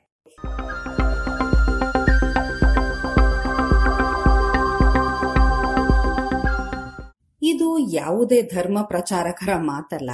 ನೊಬೆಲ್ ಪಾರಿತೋಷಕ ವಿಜೇತ ನೆವಿಲ್ ಮಾಟ್ ಹೇಳಿದ ಮಾತುಗಳಿವು. ಸುಪ್ರಸಿದ್ಧ ಭೌತ ವಿಜ್ಞಾನಿ, ಜಗಮೆಚ್ಚಿದ ಶಿಕ್ಷಕ ಹಾಗೂ ವಿಜ್ಞಾನ ಮತ್ತು ಧರ್ಮದ ನಡುವಣ ಸಂಬಂಧಗಳ ಬಗ್ಗೆ ಬಲು ಗಾಢವಾಗಿ ಚಿಂತಿಸಿದ ಚಿಂತಕ ನೆವಿಲ್ ಮಾಟ್ ಹುಟ್ಟಿದ ದಿನ ಇಂದು. ಮಾಟ್ ಸೆಪ್ಟೆಂಬರ್ ಮೂವತ್ತು, ಸಾವಿರದ ಒಂಬೈನೂರ ಐದರಂದು ಜನಿಸಿದರು. ಈತ ಇಂದಿನ ಎಲೆಕ್ಟ್ರಾನಿಕ್ಸ್ ಯುಗಕ್ಕೆ ಬೇಕಾದ ಅತ್ಯಗತ್ಯ ಅರಿವನ್ನು ಒದಗಿಸಿಕೊಟ್ಟವರು. ಕೆಲವು ವಸ್ತುಗಳ ರಚನೆಯನ್ನು ಗಮನಿಸಿದರೆ, ಅವುಗಳು ಮೇಲ್ನೋಟಕ್ಕೆ ವಿದ್ಯುತ್ ಅವಾಹಕವೆನ್ನಿಸಿದರೂ ವಿದ್ಯುತ್ತು ಹರಿಯಲಾಗುವಂತೆ ಅವನ್ನು ತಿದ್ದಬಹುದು ಎಂದು ತಿಳಿಸಿದವರು. ಹೀಗೆ ಸೆಮಿಕಂಡಕ್ಟರ್ಗಳೆನ್ನುವ ವಸ್ತುಗಳನ್ನು ಪರಿಚಯಿಸಿ ಅವುಗಳ ಬಳಕೆ ಹೇಗೆ ಸಾಧ್ಯ ಎಂದು ಕಲ್ಪಿಸಿದವರು. ನೆವೆಲ್ ಮಾಟ್ ಹುಟ್ಟಿದ್ದು ಇಂಗ್ಲೆಂಡಿನ ಲೀಡ್ಸ್ ಪಟ್ಟಣದಲ್ಲಿ. ಓದಿದ್ದು ಸುಪ್ರಸಿದ್ಧ ಕೇಂಬ್ರಿಡ್ಜ್ ವಿಶ್ವವಿದ್ಯಾಲಯವಿರುವ ಕೇಂಬ್ರಿಡ್ಜ್ ಪಟ್ಟಣದಲ್ಲಿ. ನೆವಿಲ್ ಓದಿದ್ದು ಗಣಿತ, ಅಧ್ಯಯನ ಮಾಡಿದ್ದು ಭೌತ ವಿಜ್ಞಾನ ಬಾಲ್ಯದಲ್ಲಿ ಈತ ಗಣಿತದಲ್ಲಿ ಬಲು ಆಸಕ್ತನಾಗಿದ್ದನಂತೆ. ಅಮ್ಮ, ಅಪ್ಪನ ಒಬ್ಬನೇ ಮಗ. ಹೀಗಾಗಿ ಇವನಿಗೆ ಅಕ್ಷರಶಃ ತಾಯಿಯೇ ಮೊದಲ ಗುರುವಾಗಿ ಬಿಟ್ಟಿದ್ದಳು ನೆವಿಲ್ ಹತ್ತು ವರ್ಷದವನಾಗುವವರೆಗೂ ಶಾಲೆಗೆ ಕಳಿಸದೆ ತಾಯಿಯೇ ಅವನಿಗೆ ಪಾಠ ಕಲಿಸಿದ್ದಳು. ಹತ್ತು ವರ್ಷವಾದ ನಂತರ ಈತನನ್ನು ಅಂದಿನ ಪದ್ಧತಿಯಂತೆ ಬೋರ್ಡಿಂಗ್ ಶಾಲೆಗೆ ಕಳಿಸಲಾಯಿತು. ಮನೆಯಲ್ಲಿ ಮುದ್ದಿನ ಮಗನಾಗಿ ಬೆಳೆದವನಿಗೆ ಹೀಗೆ ಹೊರಗೊಂದು ಹಾಸ್ಟೆಲ್ನಲ್ಲಿ ಇರುವುದು ಕಷ್ಟವಾಯಿತಾದರೂ ನಿರ್ವಾಹವಿರಲಿಲ್ಲ ಎಂದು ಇವರು ತಮ್ಮ ಆತ್ಮಚರಿತ್ರೆ ಅ ಲೈಫ್ ಇನ್ ಸೈನ್ಸ್ ಪುಸ್ತಕದಲ್ಲಿ ಬರೆದುಕೊಂಡಿದ್ದಾರೆ. ಅಲ್ಲಿಂದ ಮುಂದೆ ಕಾಲೇಜ್ ಸೇರಲು ಇವರಿಗೆ ವಿದ್ಯಾರ್ಥಿ ವೇತನವೂ ಸಿಕ್ಕಿತು. ಕಾಲೇಜ್ನಲ್ಲಿಯೂ ಭೌತವಿಜ್ಞಾನದಲ್ಲಿ ಒಳ್ಳೆಯ ಅಂಕಗಳನ್ನೇ ಪಡೆದು ಅನಂತರ ಸಂಶೋಧನೆಗೆ ಇಳಿದರು. ಇವರ ಸಂಶೋಧನೆ ಆರಂಭವಾಗಿದ್ದೇ ಅಂದಿನ ಕಾಲದಲ್ಲಿ ಪ್ರತಿಭಾವಂತರೆನಿಸಿದ್ದ ಹಲವರು ಭೌತವಿಜ್ಞಾನಿಗಳ ನೆರಳಿನಲ್ಲಿ. ಮೊದಲಿಗೆ ಸುಪ್ರಸಿದ್ಧ ಭೌತವಿಜ್ಞಾನಿ ರಾಲ್ಫ್ ಫೌಲರ್ ಅವರ ಶಿಷ್ಯನಾಗಿ ಅಧ್ಯಯನ ಮಾಡಿದರು. ತಾರ್ಕಿಕ ಭೌತ ವಿಜ್ಞಾನದಲ್ಲಿ ನೆವಿಲ್ ಮಾಟ್ ಆಸಕ್ತಿ ತೋರಿದ್ದನ್ನು ಗಮನಿಸಿ, ಫೌಲರ್ ಅವರನ್ನು ಒಂದು ವರ್ಷ ಕಾಲ ಕೋಪನ್ ಹೇಗನ್ ಮತ್ತು ಗಾಟಿನ್ಜನ್ನಲ್ಲಿ ಹೆಚ್ಚಿನ ಅಧ್ಯಯನಕ್ಕೆ ಕಳಿಸಿದರು. ಅಲ್ಲಿ ಇವರು ಸುಪ್ರಸಿದ್ಧ ಭೌತ ವಿಜ್ಞಾನಿ ನೀಲ್ಸ್ ಬೋರ್ ಅವರ ಜೊತೆಯಲ್ಲಿ ಈ ವಿಷಯಗಳನ್ನು ಕಲಿತರು. ಅಲ್ಲಿದ್ದಾಗಲೇ ಯುರೋಪಿನಲ್ಲಿದ್ದ Wolfgang, Pauli, George Gamow, Werner Heisenberg ಮೊದಲಾದವರ ಒಡನಾಟವೂ ದೊರಕಿತು. ಅನಂತರ ಮರಳಿ ಇಂಗ್ಲೆಂಡಿಗೆ ಬಂದ ಇವರು ಲಾರೆನ್ಸ್ ಬ್ರಾಗ್ ನಂತಹ ಪ್ರತಿಭಾಶಾಲಿಗಳ ಜೊತೆಗೆ ಕೆಲಸಕ್ಕೆ ಸೇರಿದರು. ಹೀಗೆ ಉದ್ದಕ್ಕೂ ಅಂದಿನ ಸುಪ್ರಸಿದ್ಧ ಭೌತವಿಜ್ಞಾನಿಗಳ ಪ್ರಭಾವ ಇವರ ಮೇಲಿತ್ತು. ಥಿಯರಿಟಿಕಲ್ ಫಿಸಿಕ್ಸ್ನಲ್ಲಿ ಅಧ್ಯಯನ ಮಾಡಿದ್ದರೂ ಅನಂತರ ಇವರ ಆಸಕ್ತಿ, ವಸ್ತುಗಳ ರಚನೆ ಮತ್ತು ಅದರಿಂದಾಗಿ ಅವುಗಳ ಗುಣಗಳಲ್ಲಾಗುವ ವ್ಯತ್ಯಾಸಗಳತ್ತ ಹರಿಯಿತು. ಅಣುಗಳ ಸ್ತರದಲ್ಲಿ ವಸ್ತುಗಳ ರಚನೆಯನ್ನು ಅಧ್ಯಯನ ಮಾಡಿದರೆ ಅವುಗಳ ಗುಣಗಳನ್ನು ಸರಿಯಾಗಿ ಅರ್ಥೈಸಬಹುದು ಎನ್ನುವ ತರ್ಕದಿಂದ ವಿವಿಧ ವಸ್ತುಗಳಲ್ಲಿರುವ ಅಣುಗಳ ಜೋಡಣೆ ಹಾಗೂ ಅವುಗಳ ಗುಣಗಳ ನಡುವಿನ ಸಂಬಂಧವನ್ನು ಗಣಿತದ ಮೂಲಕ ಲೆಕ್ಕ ಹಾಕಿದರು. ಅತಿ ಶಕ್ತಿ ಹೀರಿಕೊಂಡ ವಸ್ತುವಿನಿಂದ ಚಿಮ್ಮಿದ ಎಲೆಕ್ಟ್ರಾನ್ ನಿರ್ದಿಷ್ಟ ಪಥದಲ್ಲಿಯೇ ಹಾರುತ್ತದೇಕೆ ಎನ್ನುವ ಬಗ್ಗೆ ಹಲವು ತರ್ಕಗಳಿದ್ದವು. ಇದಕ್ಕೆ ಕಾರಣ ಏನು ಎಂಬುದನ್ನು ಇವರು ವಿವರಿಸಿದ್ದಲ್ಲದೆ, ಕೆಲವು ವಸ್ತುಗಳಷ್ಟೇ ಏಕೆ ವಿದ್ಯುತ್ ವಾಹಕಗಳಾಗುತ್ತವೆ, ಇನ್ನು ಉಳಿದವು ಏಕೆ ಅಷ್ಟೊಂದು ವಿದ್ಯುತ್ ವಾಹಕವಲ್ಲ ಎನ್ನುವುದಕ್ಕೂ ತರ್ಕಗಳನ್ನು ಒದಗಿಸಿದರು. ಕೆಲವು ಸಂದರ್ಭಗಳಲ್ಲಿ ಲೋಹಗಳು ಅಲೋಹಗಳಂತೆಯೂ ವರ್ತಿಸಬಲ್ಲವು. ಸಾಮಾನ್ಯವಾಗಿ ಲೋಹಗಳಲ್ಲಿ ಸರಾಗವಾಗಿ ಹರಿದಾಡುವ ಎಲೆಕ್ಟ್ರಾನ್ಗಳು ಇಂತಹ ಸಂದರ್ಭದಲ್ಲಿ ಇದ್ದಲ್ಲೇ ಅಂಟಿಕೊಂಡಂತೆ ನೆಲೆಯಾಗಿ ಬಿಡುತ್ತವೆ. ಇದು ಏಕೆ ಆಗುತ್ತದೆ? ಎಂತಹ ಸಂದರ್ಭದಲ್ಲಿ ಈ ಬದಲಾವಣೆ ಆಗುತ್ತದೆ ಎಂದು ಮಾಟ್ ಲೆಕ್ಕಾಚಾರ ಹಾಕಿದ್ದು, ಈಗ ಮಾಟ್ ಟ್ರಾನ್ಸಿಷನ್ ಎನ್ನುವ ಹೆಸರಿನಿಂದಲೇ ಪ್ರಸಿದ್ಧಿಯಾಗಿದೆ. ಈ ಅಧ್ಯಯನಗಳಿಗಾಗಿಯೇ ಇವರಿಗೆ ಸಾವಿರದ ಒಂಬೈನೂರ ಎಪ್ಪತ್ತೇಳರಲ್ಲಿ ನೊಬೆಲ್ ಪಾರಿತೋಷಕ ದೊರೆಯಿತು.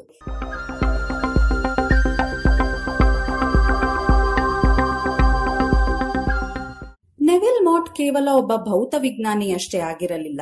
ಈತ ಒಬ್ಬ ಮಾನವತಾವಾದಿಯೂ ಆಗಿದ್ದರು. ಜೊತೆಗೆ ಶಿಕ್ಷಕರು. ಅಂದಿನ ಇಂಗ್ಲೆಂಡ್ನಲ್ಲಿ ಉನ್ನತ ಅಧ್ಯಯನ ಕ್ಷೇತ್ರದಲ್ಲಿ ಹಲವಾರು ಸುಧಾರಣೆಗಳು ಬರಲು ಇವರೂ ಕಾರಣೀಭೂತರಾಗಿದ್ದರು ಎಂದರೆ ತಪ್ಪೇನಲ್ಲ. ಜೊತೆಗೆ ಇಂಗ್ಲೆಂಡಿನ ರಾಯಲ್ ಸೊಸೈಟಿ ಆಫ್ ಲಂಡನ್ನಿನ ಸುಪ್ರಸಿದ್ಧ ಪತ್ರಿಕೆಯನ್ನು ಎರಡು ದಶಕಗಳ ಕಾಲ ಸಂಪಾದಿಸಿದರು. ಈ ಸಂದರ್ಭದಲ್ಲಿ ಅವರು ಪ್ರಬಂಧಗಳ ಗುಣಮಟ್ಟಕ್ಕೆ ನೀಡಿದ ಒತ್ತು ಇಂಗ್ಲೆಂಡ್ ಭೌತ ವಿಜ್ಞಾನದಲ್ಲಿ ಸಾಕಷ್ಟು ಸುಧಾರಿಸಲು ನೆರವಾಯಿತು ಎನ್ನಬಹುದು. ಇವೆಲ್ಲ ಕಾರಣಗಳಿಂದ ಇವರಿಗೆ ಹಲವಾರು ಪ್ರಶಸ್ತಿಗಳು, ಗೌರವಗಳೂ ಸಂದವು. ಬ್ರಿಟನ್ನಿನ ಅತ್ಯಂತ ಉನ್ನತವಾದ ನಾಗರಿಕ ಪ್ರಶಸ್ತಿ ನೈಟ್ಹುಡ್ ಕೂಡ ಇವರಿಗೆ ಸಿಕ್ಕು, ಸರ್ ನೆವಿಲ್ ಮಾಟ್ ಎನ್ನಿಸಿಕೊಂಡರು. ಇವರ ಮರಣ ನಂತರ ಇವರ ಶಿಷ್ಯರು, ಸಹೋದ್ಯೋಗಿಗಳು, ಪರಿಚಿತರು ಒಟ್ಟಾಗಿ ಒಂದು ಸ್ಮರಣ ಸಂಚಿಕೆಯನ್ನು ಪ್ರಕಟಿಸಿದ್ದಾರೆ. ಅದರಲ್ಲಿ ನೆವಿಲ್ ಮಾಟ್ರ ಜೊತೆಗಿನ ತಮ್ಮ ಒಡನಾಟವನ್ನು ನಮ್ಮ ಭಾರತ ರತ್ನ ಸಿಎನ್ ರಾವ್ ನೆನಪಿಸಿಕೊಳ್ಳುವುದು ಹೀಗೆ. ರಾವ್ ಅವರು ಕೇಂಬ್ರಿಡ್ಜ್ನಲ್ಲಿ ಜವಾಹರ್ಲಾಲ್ ನೆಹರು ಪ್ರೊಫೆಸರ್ ಹುದ್ದೆಯಲ್ಲಿ ಇದ್ದಾಗ ನೆವಿಲ್ ಮಾಟ್ ಕ್ಯಾವೆಂಡಿಶ್ ಸಂಸ್ಥೆಯಲ್ಲಿ ಇದ್ದರು. ಆಗ ಅವರಿಗೆ ಎಂಬತ್ತು ವರ್ಷ ವಯಸ್ಸು. ಹಾಗಿದ್ದರೂ ರಾವ್ ಅವರನ್ನು ನೋಡಲೆಂದು ತಾವೇ ಬರುತ್ತಿದ್ದರಂತೆ. ಅಷ್ಟೇ ಅಲ್ಲ ಅವೆರಡರ ನಡುವಿನ ಸುಮಾರು ಇಪ್ಪತ್ತು ಮೈಲುಗಳ ದೂರವು ಕಾರನ್ನು ತಾವೇ ಚಾಲಿಸಿಕೊಂಡು ಬರುತ್ತಿದ್ದರಂತೆ. ಮೊದಲ ಬಾರಿಗೆ ಅವರ ಭೇಟಿಗೆಂದು ಕ್ಯಾವಿಂಡಿಶಿಗೆ ಹೋಗಿದ್ದಾಗ ಸ್ವತಃ ನೆವಿಲ್ ಮಾಟ್ರವರೇ ಬಸ್ ನಿಲ್ದಾಣಕ್ಕೆ ಬಂದು ಅವರನ್ನು ಕರೆದೊಯ್ದರು ಎಂದು ರಾವ್ ನೆನಪಿಸಿಕೊಂಡಿದ್ದಾರೆ. ಇವರು ಕ್ಯಾವೆಂಡಿಶ್ನಲ್ಲಿ ಪ್ರೊಫೆಸರ್ ಆಗಿದ್ದಾಗ ಎರಡನೆಯ ವಿಶ್ವ ಯುದ್ಧ ಆರಂಭವಾಗಿತ್ತು. ಜರ್ಮನಿಯಲ್ಲಿ ನಾಜಿಗಳ ದುರಾಡಳಿತ ನಡೆಯುತ್ತಿತ್ತು. ಅಂದು ಅಲ್ಲಿದ್ದ ಹಲವು ಪ್ರತಿಭಾವಂತ ವಿಜ್ಞಾನಿಗಳು, ಕಲಾವಿದರು ಜರ್ಮನಿಯನ್ನು ತೊರೆದು ಹೋಗುವಂತೆ ಆಗಿತ್ತು. ಇಂತಹ ಕಲಾವಿದರಲ್ಲಿ ಮಾಟ್ರವರ ಹೆಂಡತಿಯ ತಂಗಿಗೆ ಪರಿಚಿತರಾಗಿದ್ದ ಒಬ್ಬ ಸಂಗೀತಗಾರ ಸೆರೆ ಸಿಕ್ಕು, ಅವನ ಕುಟುಂಬ ಅತಂತ್ರರಾದಾಗ ನೆರವಿಗೆ ಬಂದಿದ್ದು ಮಾಟ್ ಆ ಮಕ್ಕಳಿಗೆ ತಾವೇ ಪೋಷಕರು ಎಂದು ಘೋಷಿಸಿ ಅವರು ಇಂಗ್ಲೆಂಡಿಗೆ ಬರುವಂತೆ ಮಾಡಿದ್ದಲ್ಲದೆ, ಇಂಗ್ಲೆಂಡಿನಲ್ಲಿ ಅವರ ಬದುಕು ಸರಾಗವಾಗಿರುವಂತೆ ನೋಡಿಕೊಂಡಿದ್ದರು. ಆದರೆ ಆ ಮಕ್ಕಳ ತಂದೆ ಜರ್ಮನರ ಕೈಯಿಂದ ತಪ್ಪಿಸಿಕೊಳ್ಳಲಾಗದೆ ಅಲ್ಲಿನ ಕಾನ್ಸಂಟ್ರೇಷನ್ ಕ್ಯಾಂಪ್ನಲ್ಲಿ ಸಾವಿಗೀಡಾದರು ಎನ್ನುವುದು ದುರಂತ. ಇದರಿಂದಲೇ ಇರಬೇಕು. ಎರಡನೆಯ ವಿಶ್ವಯುದ್ಧದ ನಂತರ ಆರಂಭವಾದ ಪಗ್ವಾಶ್ ಸಮಾವೇಶಗಳಲ್ಲಿ ಇವರು ಬಲು ಆಸಕ್ತಿಯಿಂದ ಭಾಗವಹಿಸಿ ಪರಮಾಣು ಯುದ್ಧವನ್ನು ವಿರೋಧಿಸಿದ್ದುಂಟು. ಇಂತಹ ಪ್ರತಿಭಾವಂತ ದೇಶ ಸೀಮೆಗಳನ್ನು ಮೀರಿದ ಪ್ರಭಾವ ಬೀರಿದ ಶಿಕ್ಷಕ ಮಾನವತಾವಾದಿ, ಧರ್ಮಕ್ಕೆ ಹೊಸ ಅರ್ಥ ಕೊಟ್ಟ ವಿಜ್ಞಾನಿ ನೆವಿಲ್ ಮಾಟ್ ಹುಟ್ಟಿದ ದಿನ, ಸೆಪ್ಟೆಂಬರ್ ಮೂವತ್ತು.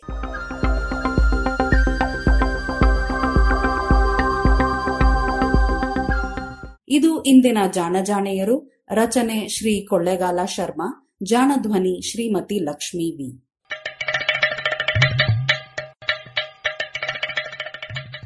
ಜಾಣ ಸುದ್ದಿಯ ಬಗ್ಗೆ ಸಲಹೆ, ಸಂದೇಹಗಳು ಇದ್ದಲ್ಲಿ ನೇರವಾಗಿ ಒಂಬತ್ತು, ಎಂಟು ಎಂಟು, ಆರು ಆರು, ನಾಲ್ಕು, ಸೊನ್ನೆ, ಮೂರು, ಎರಡು, ಎಂಟು.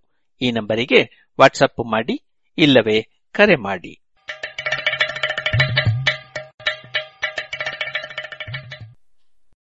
ಇದುವರೆಗೆ ಜಾಣ ಸುದ್ದಿ ಕೇಳಿದಿರಿ.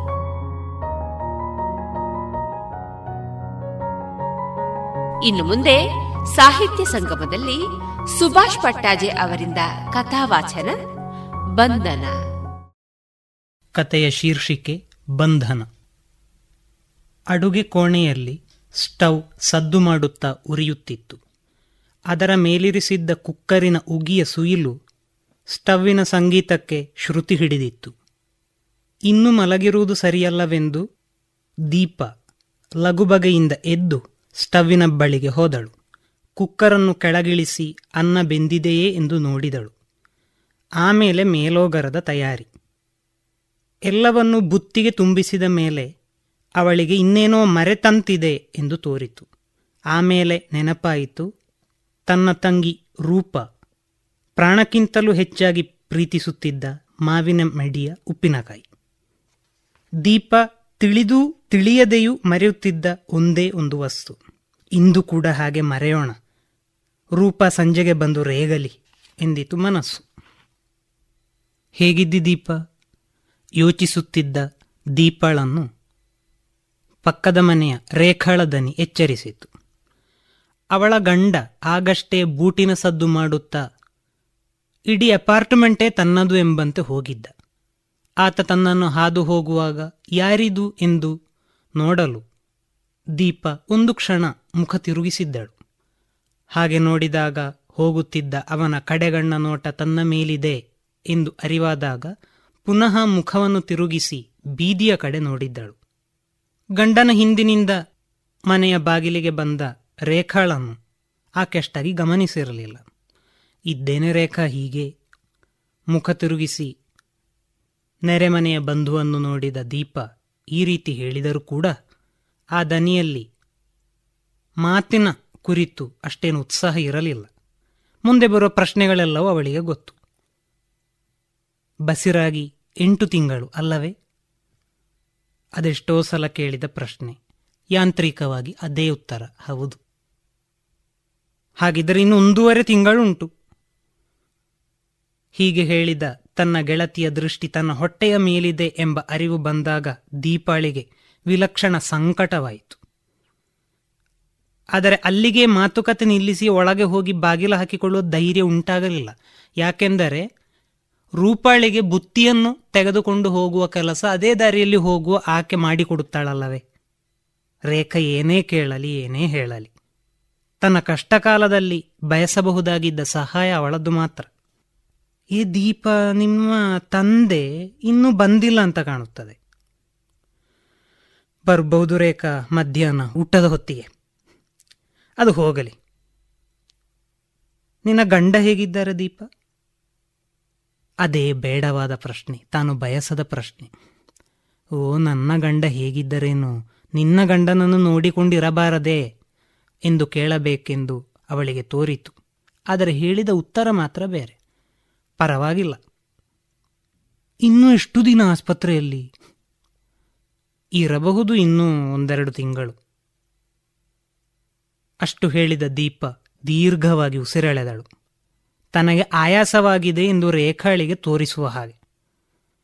ಓ, ಹಾಗಿದ್ದರೆ ನಿನ್ನ ಮಗುವಿನ ನಾಮಕರಣಕ್ಕೆ ಅವರು ಆಸ್ಪತ್ರೆಯಿಂದ ಬಿಡುಗಡೆಗೊಂಡು ಮನೆಗೆ ಬರಬಹುದು ಹಾಗಿದ್ರೆ. ದೀಪಾಳ ಆಯಾಸವನ್ನು ಗುರುತಿಸದೆಯೇ ರೇಖಾ ಪುನಃ ಹೇಳಿದಳು. ದೀಪಾಳ ಮುಖದಲ್ಲಿ ಒಂದು ಕ್ಷೀಣ ನಗು ಹರಡಿತು.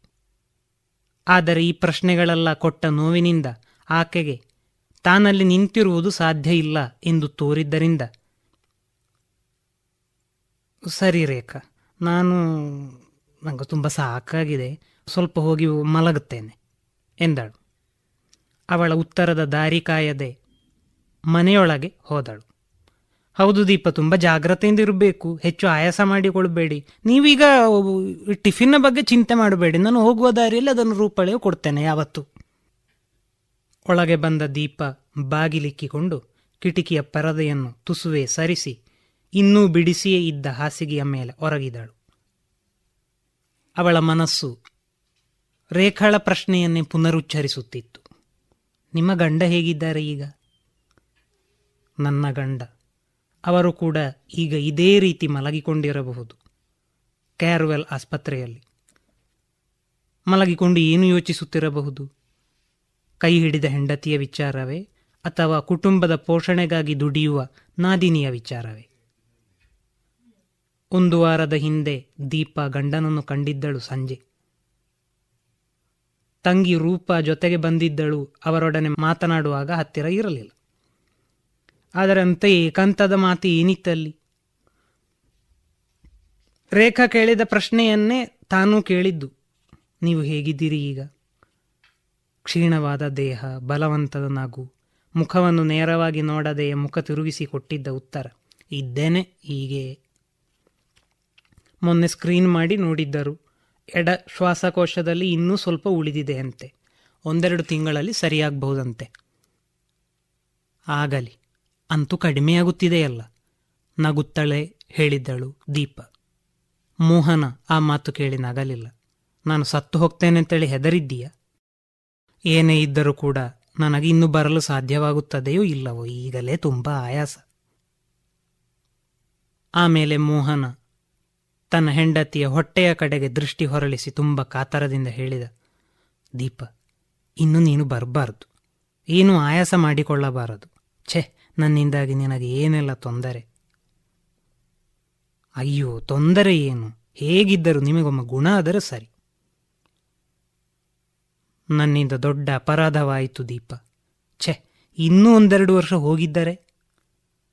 ಅವಳು ಮೌನವಾಗಿ ನಿಂತಿದ್ದಳು. ಉತ್ತರಿಸುವ ಗೋಜಿಗೆ ಹೋಗಲಿಲ್ಲ. ಆದರೆ ಆಕೆಯ ಕಣ್ಣು ತುಂಬಿಕೊಳ್ಳುತ್ತಿದ್ದುದನ್ನು ಗಮನಿಸಿ ಮೋಹನ ಇನ್ನಷ್ಟು ಗಲಿಬಿಲಿಗೊಂಡು ಹೇಳಿದ್ದ ನೀನು ಕೆಲಸ ಮಾಡ್ತಾ ಇದ್ದು ಒಂದು ವೇಳೆ ನನಗೆ ಹೀಗಾಗಿದ್ದರೂ ಇಷ್ಟು ದುಃಖವಾಗ್ತಿರಲಿಲ್ಲ. ಗರ್ಭಿಣಿ ಎಂದು ನಿನ್ನ ಕೆಲಸ ಹೋಯಿತು. ನೋಡಿ, ನೀವು ಇದನ್ನೆಲ್ಲ ಮನಸ್ಸಿಗೆ ಹಚ್ಚಿಕೊಳ್ಳಬೇಡಿ. ರೂಪ ಅಂಥದ್ದೇನು ಯೋಚಿಸಲಿಲ್ಲ. ಆದರೂ ದೀಪ ಇನ್ನೂ ಒಂದೆರಡು ವರ್ಷ ಮುಂದೆ ಹೋಗಿರುತ್ತಿದ್ರೆ ಮಲಗಿದಲ್ಲೇ ಗಂಡನ ಮಾತುಗಳನ್ನು ಮೆಲುಕು ಹಾಕುತ್ತಿದ್ದ ದೀಪ ತನ್ನ ಹೊಟ್ಟೆಯನ್ನು ಮೆಲ್ಲನೆ ಸವರಿಕೊಂಡಳು. ಬೆಳೆಯುವ ಪಿಂಡದ ಸ್ಪರ್ಶ ತನ್ನ ಕೈಗಾಗುತ್ತಿದೆ ಎಂದು ಭಾಸವಾಗಿ ಮೈ ರೋಮಾಂಚನವಾಯಿತು. ಪಕ್ಕಕ್ಕೆ ಹೊರಳಿ ಮತ್ತೆ ಯೋಚಿಸತೊಡಗಿದಳು. ತಪ್ಪು. ಗಂಡನ ಮಾತಿನ ಧಾಟಿ ಕೇಳಿ ಬೇಸರವಾಗಿತ್ತು. ಇಬ್ಬರ ದುಡಿಮೆ, ಇಬ್ಬರ ಸಂಪಾದನೆ ಎಂದು ತಂದೆ ನಿವೃತ್ತ ಜೀವನದಲ್ಲೂ ತನ್ನ ನಗುವನ್ನು ಕಳೆದುಕೊಂಡಿರಲಿಲ್ಲ. ಪ್ರಾಯಶಃ ಈ ನಗು ಎಂದೆಂದಿಗೂ ಮಾಸುವುದಿಲ್ಲವೆಂದು ನಂಬಿ ಹಿರಿಯ ಮಗಳು ತಾನೇ ಆರಿಸಿಕೊಂಡ ವರನ ಬಗ್ಗೆ ಅವರು ಆಗ ವಿರೋಧ ವ್ಯಕ್ತಪಡಿಸಿರಲಿಲ್ಲ. ಒಳಗೊಳಗೆ ನೋವಾಗಿದ್ದರೂ ಒಪ್ಪಿಗೆ ಕೊಟ್ಟಿರಬೇಕು. ಆ ಒಪ್ಪಿಗೆ ದೊರೆತಂದು ದೊಡ್ಡ ಸ್ವರ್ಗದ ಮಹಾದ್ವಾರವೇ ತೆರೆದಂತೆ ದೀಪಳಿಗೆ ತೋರಿತು ನೆರೆಯ ಆಫೀಸಿನಲ್ಲಿಯೇ ಅವರಿಗೆ ಕೆಲಸ. ಮಧ್ಯಾಹ್ನ ಲಂಚ್ ಬಿಡುವಿನ ವೇಳೆಯಲ್ಲಿ ಸಮುದ್ರ ತಟದಲ್ಲಿ ಭೇಟಿ. ಮೊದಲು ನಗು, ಆಮೇಲೆ ಮಾತು. ಅಕ್ಕಪಕ್ಕದ ಹೋಟೆಲ್ಗಳಲ್ಲಿ, ಕ್ಯಾಂಟೀನ್ನಲ್ಲಿ, ಆಗೊಮ್ಮೆ ಈಗೊಮ್ಮೆ, ನಿತ್ಯ ನಿಯಮದಂತೆ ಭೇಟಿ, ಸಲಿಗೆ, ಮತ್ತೆ ಒಂದೆರಡು ಬಾರಿ ಸಿನಿಮಾ ಮಂದಿರಗಳು, ಆಮೇಲೆ ಮದುವೆಯ ಮಾತುಕತೆ. ಮದುವೆ ಬಳಿಕ ಆರು ತಿಂಗಳ ಅಖಂಡ ಸುಖ ಜೀವನ. ಅದಕ್ಕೆ ಸಾಕ್ಷಿಯಾಗಿ ಬೆಳೆಯುತ್ತಿರುವ ಬಸಿರು. ತಪ್ಪು. ದೀಪಾಳಿಗೆ ಗಂಡನ ಆತ್ಮಾವಹೇಳನ ಸೇರಲಿಲ್ಲ. ತಾನು ಗರ್ಭಧರಿಸಿದ ಎರಡೇ ತಿಂಗಳಲ್ಲಿ ಅವರು ಶ್ವಾಸಕೋಶದ ಸಮಸ್ಯೆಗೆ ಗುರಿಯಾಗುವರೆಂದು ಯಾರು ಕನಸು ಕಂಡಿದ್ದರು? ಆದರೂ ಇಷ್ಟು ಬೇಗ ಮಗು ಬೇಡ ಇತ್ತು ಎಂದು ಆಕೆಗೂ ಅನಿಸದೇ ಇರಲಿಲ್ಲ. ಇನ್ನು ತಂಗಿಯ ಹಂಗಿನಲ್ಲಿ ಬಾಳುವೆ ನಡೆಸಬೇಕಾಗುವುದಲ್ಲ ಎಂಬ ಸಂಕಟವೂ ಇರಬಹುದು. ಎಂಟು ತಿಂಗಳು ತುಂಬಿದ ಮೇಲೆ ಸಂಬಳವಿದ್ದೂ ಇಲ್ಲದೆಯೋ ನಾಲ್ಕು ತಿಂಗಳ ರಜೆ ಪಡೆಯಬಹುದೆಂದು ಭಾವಿಸಿದ್ದ ಆಕೆಗೆ ಗಂಡನ ಶ್ವಾಸಕೋಶ ಸಮಸ್ಯೆ ಮೊದಲ ಏಟು.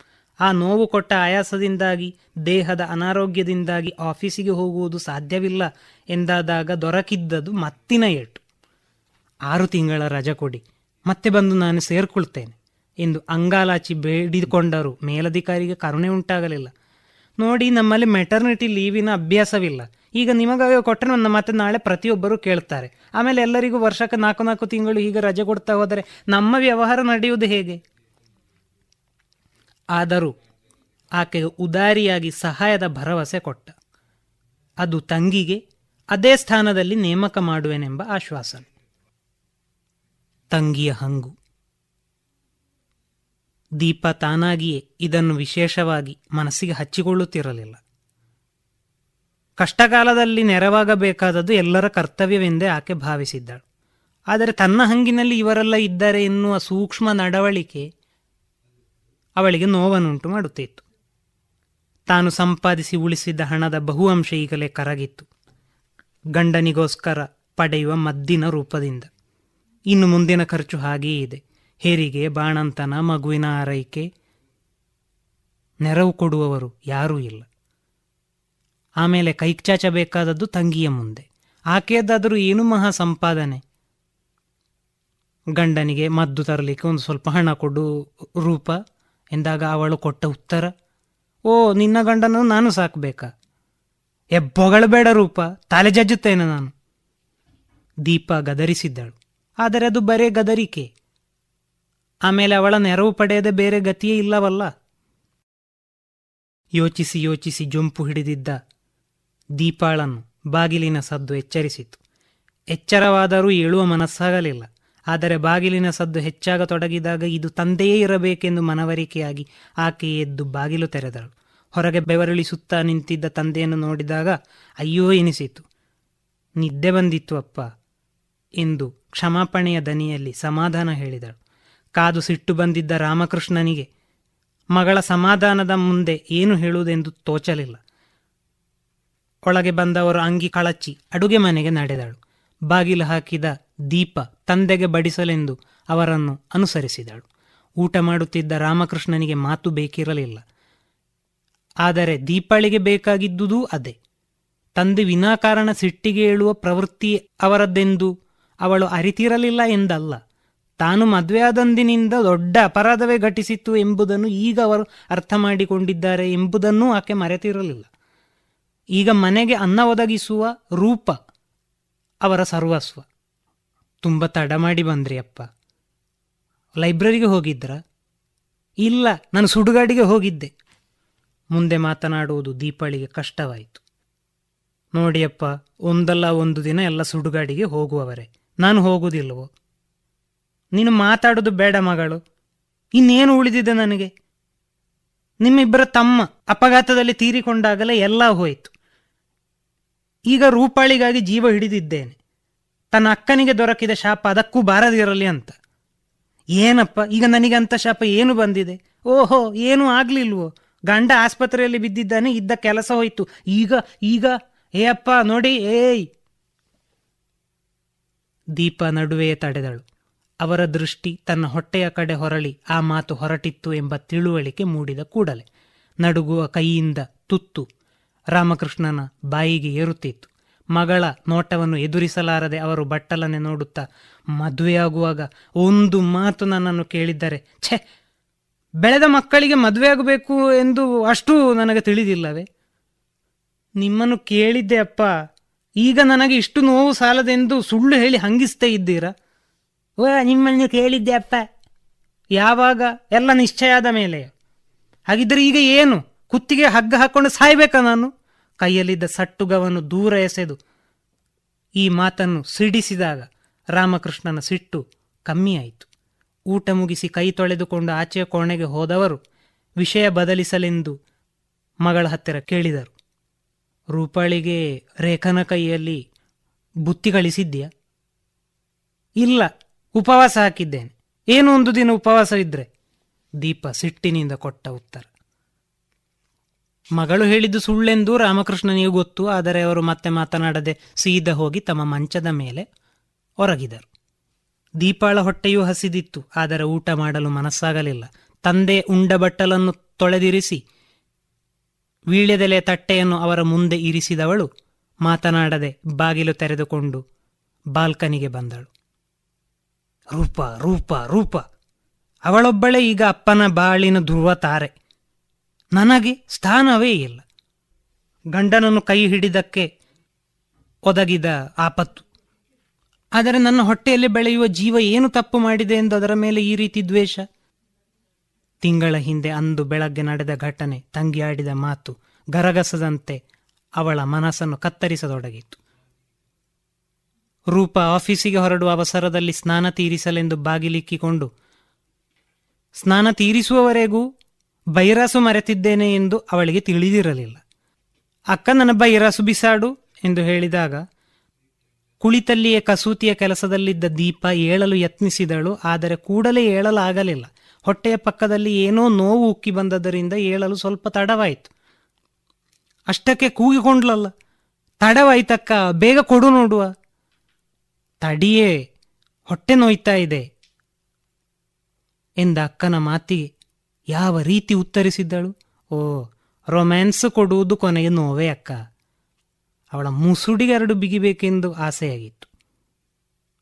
ಆದರೆ ವಿಪರೀತ ಪರಿಣಾಮಗಳನ್ನು ಅರಿತಿದ್ದರಿಂದ ಸಂಯಮ ಸಿದ್ಧವಾಗಿತ್ತು. ಆದರೆ ಈಗ ಅದು ನೆನಪಾಗುತ್ತದೆ. ಅನ್ಯಮನಸ್ಕಳಾಗಿ ನಿಂತಿದ್ದ ಮಗಳ ಹತ್ತಿರ ಬಂದ ರಾಮಕೃಷ್ಣ ಅವಳ ತಲೆಯನ್ನು ನೇವರಿಸುತ್ತಾ ಹೇಳಿದಳು. ನನಗೆ ಬುದ್ಧಿ ಸರಿಯಿಲ್ಲ ಮಗಳೇ. ಬುದ್ಧಿ ಸರಿಯಿಲ್ಲ. ಏನೋ ಹೇಳಿಬಿಟ್ಟೆ, ನೀನು ಅಳಬಾರದು. ಮೋಹನನಿಗೆ ಗುಣವಾದೀತು. ನಾನು ಇವತ್ತು ಸಂಜೆ ಹೋಗಿ ನೋಡಿಕೊಂಡು ಬರ್ತೇನೆ. ನೀನು ಇದಕ್ಕೆಲ್ಲ ಅಳಬಾರದು. ನೋಡು ಪಾಪ ರೂಪ. ಎಷ್ಟು ಸಣ್ಣ ಹುಡುಗಿ, ನಮಗೆಲ್ಲರಿಗೋಸ್ಕರವೂ ಅವಳು ಕಷ್ಟಪಡುತ್ತಾಳೆ. ತಂದೆಯ ಒತ್ತಾಯಕ್ಕಾಗಿ ದೀಪ ಊಟ ಮಾಡಿ ಮಲಗಿದಳು. ಮಲಗುವ ಮುನ್ನ ಔಷಧಿಯ ಕಡೆ ದೃಷ್ಟಿ ಹೊರಳಿದಾಗ, ಯಾಕೆ ಈ ಔಷಧಿಯಲ್ಲ? ಈ ಜೀವವೇ ಒಮ್ಮೆ ಹೇಗಾದರೂ ಹೋಗಬಾರದೆ. ಎಂದು ತೋರಿದರು ಇಲ್ಲ. ನನ್ನ ಮಗುವಿನ ಕೊಲೆ ಯಾರಿಂದಲೂ ಆಗಗೊಡುವುದಿಲ್ಲ ಎಂಬ ನಿಶ್ಚಯ ಮತ್ತೆ ಮೂಡಿತು ಔಷಧಿ ಸೇವಿಸಿ ಮಲಗಿದ್ದ ದೀಪ ಎಚ್ಚರವಾದದ್ದು ಸಂಜೆ. ಸಂಜೆಯಾಗುತ್ತಿದ್ದಂತೆ ದೀಪ ಹಲವು ಬಾರಿ ಬಾಲ್ಕನಿಗೆ ಬಂದು ಹೋದಳು. ಬೀದಿಯಲ್ಲಿ ಸಂಚಾರ ಹೆಚ್ಚಿತ್ತು. ದಟ್ಟಣೆಯು ರೂಪ ಪ್ರಾಯಶಃ ಎಲ್ಲಿಗೂ ಹೋಗಿರಬೇಕು. ಸ್ವಲ್ಪ ತಡವಾಗುತ್ತಾ ಇದೆ ಬರುವಾಗ. ಅಪ್ಪ ಬರಲು ಇನ್ನೂ ತಡವಾಗಬಹುದು. ಬೇಗ ಅಡುಗೆಯ ಸಿದ್ಧತೆ ನಡೆಸುವ ಎಂದು ದೀಪ ಹಚ್ಚಿ ಸ್ಟವ್ ಹಚ್ಚಲು ತೊಡಗಿದಾಗ ಹೊರಗಿನಿಂದ ಬಾಗಿಲು ಬಡಿಯುವ ಸದ್ದು ಕೇಳಿಸಿತ್ತು. ಇನ್ನೇನು ಬಾಗಿಲು ಒಡೆಯುವುದೋ ಎಂಬಷ್ಟು ಗಟ್ಟಿಯಾಗಿ. ಅಯ್ಯೋ, ಯಾರಿರಬಹುದು? ಎಂದು ಓಡಿ ಬಂದು ಬಾಗಿಲು ತೆರೆದ ದೀಪ ಕಣ್ಣೆದುರು ಕಂಡ ದೃಶ್ಯದಿಂದ ಬೆದರಿ ಬೆಂಡಾಗಿ ಹೋದಳು. ಬಲಗೈಯಿಂದ ರೂಪಳ ಕೂದಲನ್ನು ಹಿಡಿದಿದ್ದ ತಂದೆ ಅವಳನ್ನು ಮನೆಯೊಳಗೆ ನೂಕುತ್ತಾ ಇದ್ದರು. ಒಳಗೆ ಬಂದವಳೆಯ ರೂಪ ಚಪ್ಪಲಿಗಳನ್ನು ದೂಡಿ ತನ್ನ ಬ್ಯಾಗನ್ನು ಮಂಚದ ಮೇಲೆ ಒಗೆದು ಅಲ್ಲಿಯೇ ಕುಕ್ಕರಿಸಿದರು. ಆದರೆ ರಾಮಕೃಷ್ಣನ ಹಿಡಿತ ಸಡಿಲವಾಗಲಿಲ್ಲ. ಕೆಂಪೇರಿದ ಮುಖ, ಇಡೀ ಜಗತ್ತನ್ನೇ ದ್ವೇಷಿಸುವಂತೆ ಕಿಡಿಕಾರುತ್ತಿದ್ದ ಕಣ್ಣುಗಳು, ತನ್ನ ಪ್ರೀತಿಯ ಸಣ್ಣ ಮಗಳನ್ನೇ ರಕ್ಕಸಿಯಂತೆ ನೋಡುತ್ತಿದ್ದ ತಂದೆ. ದೀಪ ಆಕೆಯ ಜೀವಮಾನದಲ್ಲೇ ಆ ರೀತಿ ಹೆದರಿರಲಿಲ್ಲ. ಬಾಗಿಲು ಮುಚ್ಚಿಕೊಂಡರೂ ಮಾತನಾಡುವ ಧೈರ್ಯ ಉಂಟಾಗಲಿಲ್ಲ. ರಾಮಕೃಷ್ಣನೇ ಮಾತನಾಡಿದ್ರು, ಹೇಳು, ಈಗ ಹೇಳು ಮರ್ಯಾದೆಗಟ್ಟ ಹೆಣ್ಣೆ, ನಿನಗೇನು ಕೆಲಸ ಇತ್ತು ಪುತ್ತೂರಿನಲ್ಲಿ? ಆ ಬಸ್ ಸ್ಟ್ಯಾಂಡಲ್ಲಿ? ಯಾರ ಸಹವಾಸ ಮಾಡಿದ್ದಿ ಹೇಳು, ಆ ಫಟ್ಟಿಂಗ ಯಾರೆಂದು ನಾನು ಈಗ ನೋಡಿಬಿಡ್ತೇನೆ. ಅಕ್ಕ, ಅಪ್ಪ ಕೊಲ್ತಾ ಇದ್ದಾರೆ ಅಕ್ಕ, ಒಮ್ಮೆ ಬಿಡಿಸೇ. ಕೂಗಿದ ರೂಪಾಳ ಕಣ್ಣಲ್ಲಿ ನೀರು ತುಂಬಿತ್ತು. ನೋವು ಇತ್ತು. ಆಗ ದೀಪಾಳಿಗೆ ಧೈರ್ಯ ಬಂತು. ತಂದೆಯ ಕೈಯನ್ನು ಬಿಡಿಸಲು ಪ್ರಯತ್ನಿಸಿದಾಗ ಮೈ ಕೈಗಳಲ್ಲಿ ಗಾಯಗಳಾದರೂ ಲೆಕ್ಕಿಸದೆ ಆಕೆ ಅವರಿಬ್ಬರನ್ನು ಬೇರ್ಪಡಿಸಿ ನಡುವೆ ನಿಲ್ಲುವುದರಲ್ಲಿ ಯಶಸ್ವಿಯಾದಳು. ಏನಾಯಿತು ಅಪ್ಪ? ಯಾಕೆಷ್ಟು ಸಿಟ್ಟು? ಮಗಳ ಕೈಯಲ್ಲಿ ಆಗಿದ್ದ ತನ್ನ ಉಗುರಿನ ಗಾಯದಿಂದ ರಕ್ತ ಒಸರುತ್ತಿದ್ದುದನ್ನು ಕಂಡಾಗ ರಾಮಕೃಷ್ಣನ ಸಿಟ್ಟು ಇಳಿಯಿತು. ತನ್ನ ಭಾರವನ್ನು ತಾನೇ ತಡೆಯಲಾರೆನೋ ಎಂಬಂತೆ ದೊಪ್ಪನೆ ಅಲ್ಲೇ ಕುಕ್ಕರಿಸಿದರು. ಏನಾಯಿತು ರೂಪ? ಕೋಣೆಯ ಮೂಲೆಯಲ್ಲಿ ಕುಳಿತಿದ್ದ ತಂಗಿ ಮಾತನಾಡುವ ಸ್ಥಿತಿಯಲ್ಲಿ ಇರಲಿಲ್ಲ. ಏನಾಯಿತು ಅಪ್ಪ? ಎಂಬ ಪ್ರಶ್ನೆಗೆ ಉತ್ತರವೂ ಬರುವಂತಿರಲಿಲ್ಲ. ಬ್ಯಾಂಕಿನಿಂದ ಹಣ ಸಿಗದೆ ನಿರಾಶರಾಗಿ ಪುತ್ತೂರು ಬಸ್ ಸ್ಟ್ಯಾಂಡಿಗೆ ಬಂದಿದ್ದ ರಾಮಕೃಷ್ಣ ಮನೆಗೆ ಮರಳಲು ಗಾಡಿ ಕಾಯುತ್ತಿದ್ದಂತೆ, ಗಾಡಿ ಬಂದಾಗ ಒಳಪ್ರವೇಶಿಸಲೆಂದು ಮುಂದೆ ಬಂದಾಗ, ಎದುರಿನ ಬಾಗಿಲಿನಿಂದ ನಗು ನಗುತ್ತಾ ಇಳಿದ ರೂಪಾಳನ್ನು ನೋಡಿದಾಗ ಅವರಿಗಾದ ಆಶ್ಚರ್ಯ ಅಷ್ಟಿಷ್ಟಲ್ಲ. ಜೊತೆಯಲ್ಲೇ ಗಾಡಿಯಿಂದ ಇಳಿದ ಯಾರಿಗೋ ಬಾಯ್ ಬಾಯ್ ಎಂದು ಹೇಳಿ ತಂದೆಯನ್ನು ಕಾಣದೆ ಕಾಸರಗೋಡಿನ ಕಡೆಗೆ ಹೋಗುವ ಮಲಬಾರ್ ಕೆಎಸ್ಆರ್ಟಿಸಿಗೆ ಪ್ರವೇಶಿಸಲು ಹೊರಟ ಅವಳನ್ನು ರಾಮಕೃಷ್ಣನ ಕೈಗಳು ಹಿಡಿದು ನಿಲ್ಲಿಸಿದವು. ಏಯ್, ಎಲ್ಲಿಗೆ? ಅನಿರೀಕ್ಷಿತವಾಗಿ ಆ ಸ್ಥಳದಲ್ಲಿ ತಂದೆಯನ್ನು ಕಂಡಾಗ ರೂಪಾಳಲ್ಲಿ ಪ್ರಸಂಗಾವಧಾನ ಉಳಿಯಲಿಲ್ಲ. ಧೈರ್ಯ ಗಾಳಿಗೆ ಹಾರಿ ಹೋಯಿತು. ಅಷ್ಟು ಹೊತ್ತಿಗೆ Malabar K S R T C ಹೊರಟೂ ಆಯಿತು. ಅಲ್ಲ ಅಪ್ಪ, ಇಲ್ಲಿಯೇ ಪುತ್ತೂರಿಗೆ, ನೆಹರು ನಗರ? ಪುತ್ತೂರಿಗೆ? ಹೌದು. ಹಾಗಿದ್ರೆ ಇಲ್ಲಿ ಯಾಕೆ ಇಳಿದೆ? ಬಸ್ ಸ್ಟ್ಯಾಂಡಲ್ಲಿ? ನಿನ್ನ ಕಡೆಗೆ ಹೋಗುವ ಬಸ್ಸು ನಿಲ್ಲುವುದು ಅಲ್ಲಿ ಕೆಳಗೆ ಅಲ್ವೋ? ಅಲ್ಲ, ಅಲ್ಲಿಂದ ಹತ್ತಿದ್ರೆ ತುಂಬ ರಶ್ ಇರ್ತದೆ. ಆಗ ಇಲ್ಲಿ ಹತ್ತಿದ್ರೆ ಖಾಲಿಯಾಗಿ ಸೀಟು ಸಿಗ್ತದೆ ಅಂತ ಹೇಳಿಕೊಂಡು ಮಾತು ಮುಗಿಸುವ ಮುನ್ನವೇ. ರೂಪಳ ಕೆನ್ನೆಗೆ ಒಂದು ಏಟು ಬಿತ್ತು.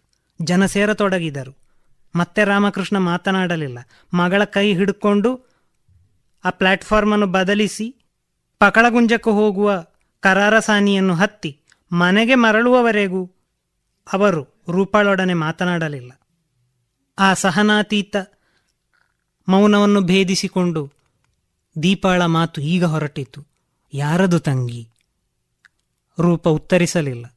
ಆಗ ಬಂತು ರಾಮಕೃಷ್ಣನ ಅಬ್ಬರದ ದನಿ. ಬೊಗಳೆ! ದೀಪಾಳ ಬಲಗೈ ರೂಪಾಳನ್ನು ಬಳಸಿತ್ತು. ಅಕ್ಕನ ಭುಜದ ಮೇಲೆ ತಂಗಿಯ ತಲೆ. ಅಳುದನಿಯಲ್ಲೇ ಉತ್ತರ ಬಂತು. ನಮ್ಮ ಆಫೀಸಿಗೆ ಹೊಸದಾಗಿ ಬಂದಿದ್ದಾರೆ ಅಕ್ಕ. ಅಯ್ಯೋ, ಇಷ್ಟೇನೆ. ಹಾಗಲ್ಲ, ನಾನೇನು ಕೆಟ್ಟ ಕೆಲಸ ಮಾಡಲಿಲ್ಲ ಅಕ್ಕ. ನಾಡಿದ್ದು ಆಸ್ಪತ್ರೆಯಲ್ಲಿರುವ ಭಾವನಿಗೆ ಮದ್ದು ಬೇಕೇ ಬೇಕು ಅಂತ ಹೇಳಿದ್ದಾರೆ ನಿಂಗೆ ಗೊತ್ತಲ್ಲ ಮಂತೆಂಡಿಗಲ್ಲದೆ ಈಗ ನನ್ನ ಕೈಯಲ್ಲಿ ಒಂದು ಕಾಸಿಲ್ಲ. ಸಂಬಳ ಎಲ್ಲವೂ ಖರ್ಚಾಗಿದೆ. ಒಂದು ಸಾವಿರ ರೂಪಾಯಿ ಇದ್ರೆ ಕೊಡಿ ಎಂದು ಆ ಹೊಸದಾಗಿ ಬಂದವರ ಹತ್ತಿರ ಕೇಳಿದೆ. ಅವರ ಕೈಯಲ್ಲೂ ಇರಲಿಲ್ಲ. ನೆಹರು ನಗರದಲ್ಲಿ ನನ್ನ ಸ್ನೇಹಿತನ ಹತ್ತಿರ ತೆಗೆದುಕೊಡ್ತೇನೆ, ಒಟ್ಟಿಗೆ ಹೋಗುವ ಬಾ ಅಂದರು. ತೆಗೆಸಿಕೊಟ್ರು. ಅಷ್ಟು ಹೊತ್ತಿಗೆ ಅಲ್ಲಿಂದಲೇ ಬಸ್ ಹತ್ತು ಅಂತ ಹೇಳಿ ಆಗುವಾಗ ಅದರಲ್ಲಿ ಜನ ತುಂಬ ರಶ್ ಇತ್ತು. ಅದರಿಂದ ಅವರೇ ಹೇಳಿದರು, ನಾವು ಪುತ್ತೂರುವರೆಗೆ ಹೋಗು, ಅಲ್ಲಿ ಖಾಲಿ ಸೀಟು ಸಿಗ್ತದೆ, ಹಾಗೆ ಆಯಾಸ ಪಟ್ಟುಕೊಂಡೆಲ್ಲ ಹೋಗೋದು ಬೇಡ ಅಂತೇಳಿ. ಪುತ್ತೂರು ಬಸ್ ಸ್ಟ್ಯಾಂಡಿಗೆ ಬಂದು ನಾವು ಇಳಿದಾಗ ನಾನು ಅವರಿಗೊಂದು ಧನ್ಯವಾದ ಸಲ್ಲಿಸಿ, ನನ್ನ ಬಸ್ ಹತ್ತುವುದಕ್ಕೆಂದು ಹೋಗುವಾಗ ಅಪ್ಪ ರಾಮಕೃಷ್ಣ ಬಾಗಿಲು ತೆರೆದು ಕಣ್ಣೊರೆಸುತ್ತಾ ಹೊರಗೆ ಹೋದರು. ದೀಪಾಳ ಹಿಡಿತ ಬಿಗಿಯಾಗುತ್ತಿತ್ತು. ತಂಗಿಯ ಮಾತಿನಲ್ಲಿ ಏನಾದರೂ ಸುಳ್ಳಿದೆಯೇ? ಎಂದು ತಿಳಿಯಲು ಅವಳ ಮುಖವನ್ನೇ ಮತ್ತೆ ಮತ್ತೆ ಪರೀಕ್ಷಿಸುವಂತೆ ನೋಡಿದಳು. ಆ ಮುಖ ಸುಳ್ಳಾಡುತ್ತಿಲ್ಲ ಎಂದು ಖಚಿತವಾದಾಗ ದೀಪಾಳ ಕಣ್ಣುಗಳು ತುಂಬಲಾರಂಭಿಸಿದವು. ತಂಗಿಯನ್ನು ತಬ್ಬಿಕೊಂಡು ಅವಳ ಕೂದಲಲ್ಲಿ ತನ್ನ ಮುಖವನ್ನು ಹುದುಗಿಸಿಕೊಂಡು ಕಣ್ಣೀರಿಳಿಸುತ್ತಲೇ ದೀಪ ತಂಗಿಯ ಬೆನ್ನನ್ನು ಸವರುತ್ತಾ ಹೇಳಿದಳು. ಇಷ್ಟೇನೇ ರೂಪ? ಇಷ್ಟೇನೆ. ಇದುವರೆಗೆ ಸಾಹಿತ್ಯ ಸಂಗಮದಲ್ಲಿ ಸುಭಾಷ್ ಪಟ್ಟಾಜೆ ಅವರಿಂದ ಬಂಧನ ಕಥಾವಾಚನವನ್ನ ಕೇಳಿದಿರಿ.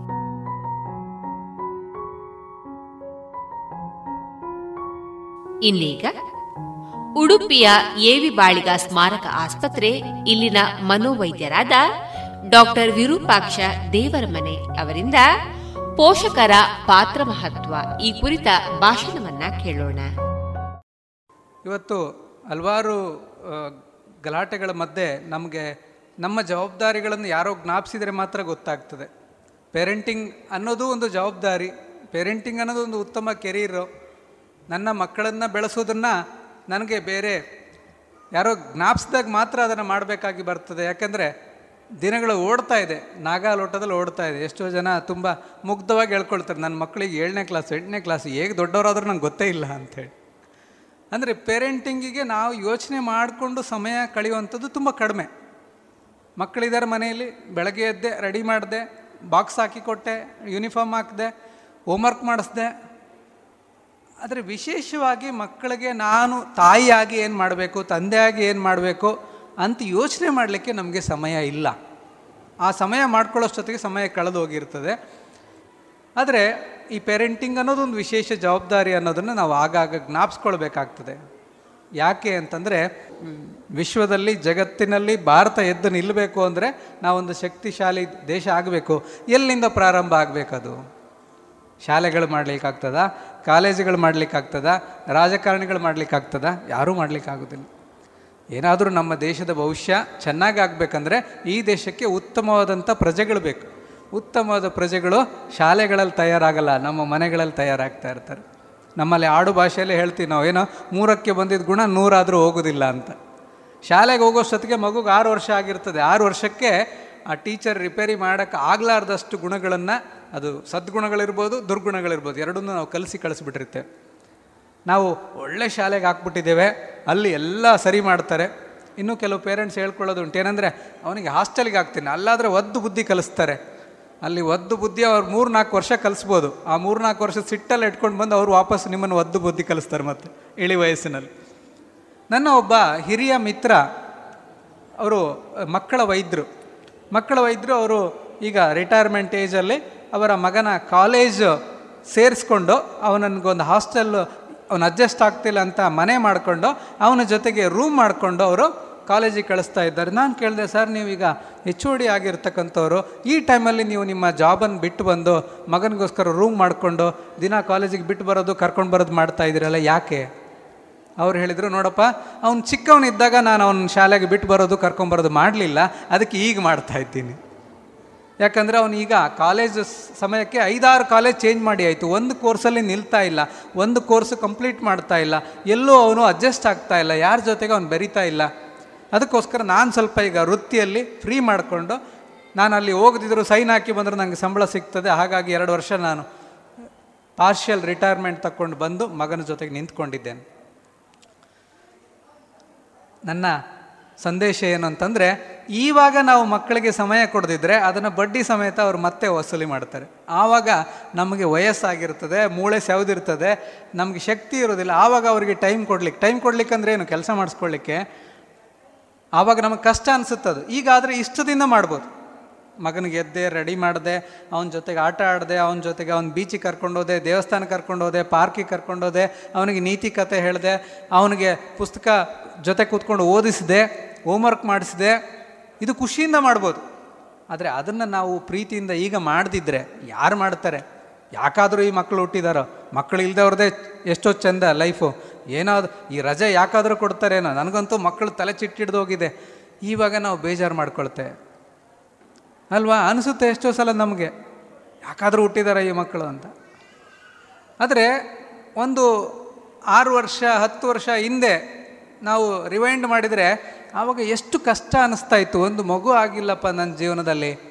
ಒಂದು ಮಗು ಆಗ್ಬಿಟ್ರೆ ಸಾಕು.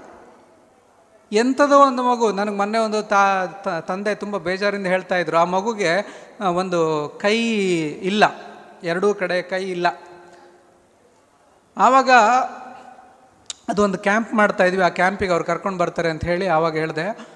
ನಾನು ತುಂಬ ಇಷ್ಟು ಒಳ್ಳೆ ಇದು ಮಾಡ್ತಾ ಇದ್ರಿ. ನೀವು ನಿಮ್ಮ ಮಗುಗೆ ಕೈ ಇಲ್ಲದ್ದು ಒಂದು ನಮಗೆ ಬೇಜಾರಾಯಿತು ಕೇಳಿಕೊಂಡು ಅಂತ. ಆವಾಗ ತಂದೆ ಹೇಳಿದ್ರು, ಇಲ್ಲ ಸರ್, ನಾನು ದೇವ್ರ ಹತ್ರ ಕೇಳ್ಕೊಂಡಿದ್ದೆ ಅದು. ನಮಗೆ ಮಗು ಇಲ್ಲದೆ ಇಲ್ಲದೆ ಭಾರಿ ಕಷ್ಟ ಆಗಿಬಿಟ್ಟಿದೆ. ಎಲ್ಲೋದ್ರೂ ಅದನ್ನೇ ಕೇಳ್ತಾರೆ ಎಲ್ಲರೂ ಇನ್ನೂ ಏನು ವಿಶೇಷ ಇಲ್ವ, ಇನ್ನೂ ವಿಶೇಷ ಇಲ್ವೋ ಅಂತ. ಸಾಕಾಗಿ ನನಗೆ ದೇವ್ರ ಹತ್ರ ಕೇಳ್ಕೊಂಡು ಎಂಥದಾದರೂ ಒಂದು ಮಗು ಬೇಕಪ್ಪ ನನಗೆ ಅಂತ. ಮಕ್ಕಳು ಇಲ್ಲದ ಸಮಯ ನಾವು ಜ್ಞಾಪಿಸ್ಕೊಂಡ್ರೆ ಎಂಥದಾದರೂ ಒಂದು ಮಗು ಇರಲಿ ಅಂತ ಅನ್ನಿಸ್ತದೆ ಆ ಮಗು ಆಯಿತು. ಅಮ್ಮ ಅಂತ ಕರೀತದೆ, ತೊದಲು ಮಾತಾಡ್ತದೆ, ತಪ್ಪು ಹೆಜ್ಜೆ ಆಗ್ತದೆ, ಊರಿನಲ್ಲೆಲ್ಲ ಎತ್ಕೊಂಡು ಎಮ್ಮೆಯಿಂದ ಓಡಾಡಿ ಬರ್ತೇವೆ, ನನ್ನ ಮಗು ನನ್ನ ಮಗು ಅಂತೇಳಿ. ಒಂದು ಆರು ವರ್ಷ ಆ ಮಗು ಎಷ್ಟು ಸಂತೋಷ ಕೊಡ್ತದೆ ನಮಗೆ ಅಂದರೆ, ಇಡೀ ಜೀವನ ಪರ್ಯಂತ ನಾವು ಅದಕ್ಕೆ ಥ್ಯಾಂಕ್ಫುಲ್ ಆಗಿರಬೇಕು. ಅಲ್ವಾ?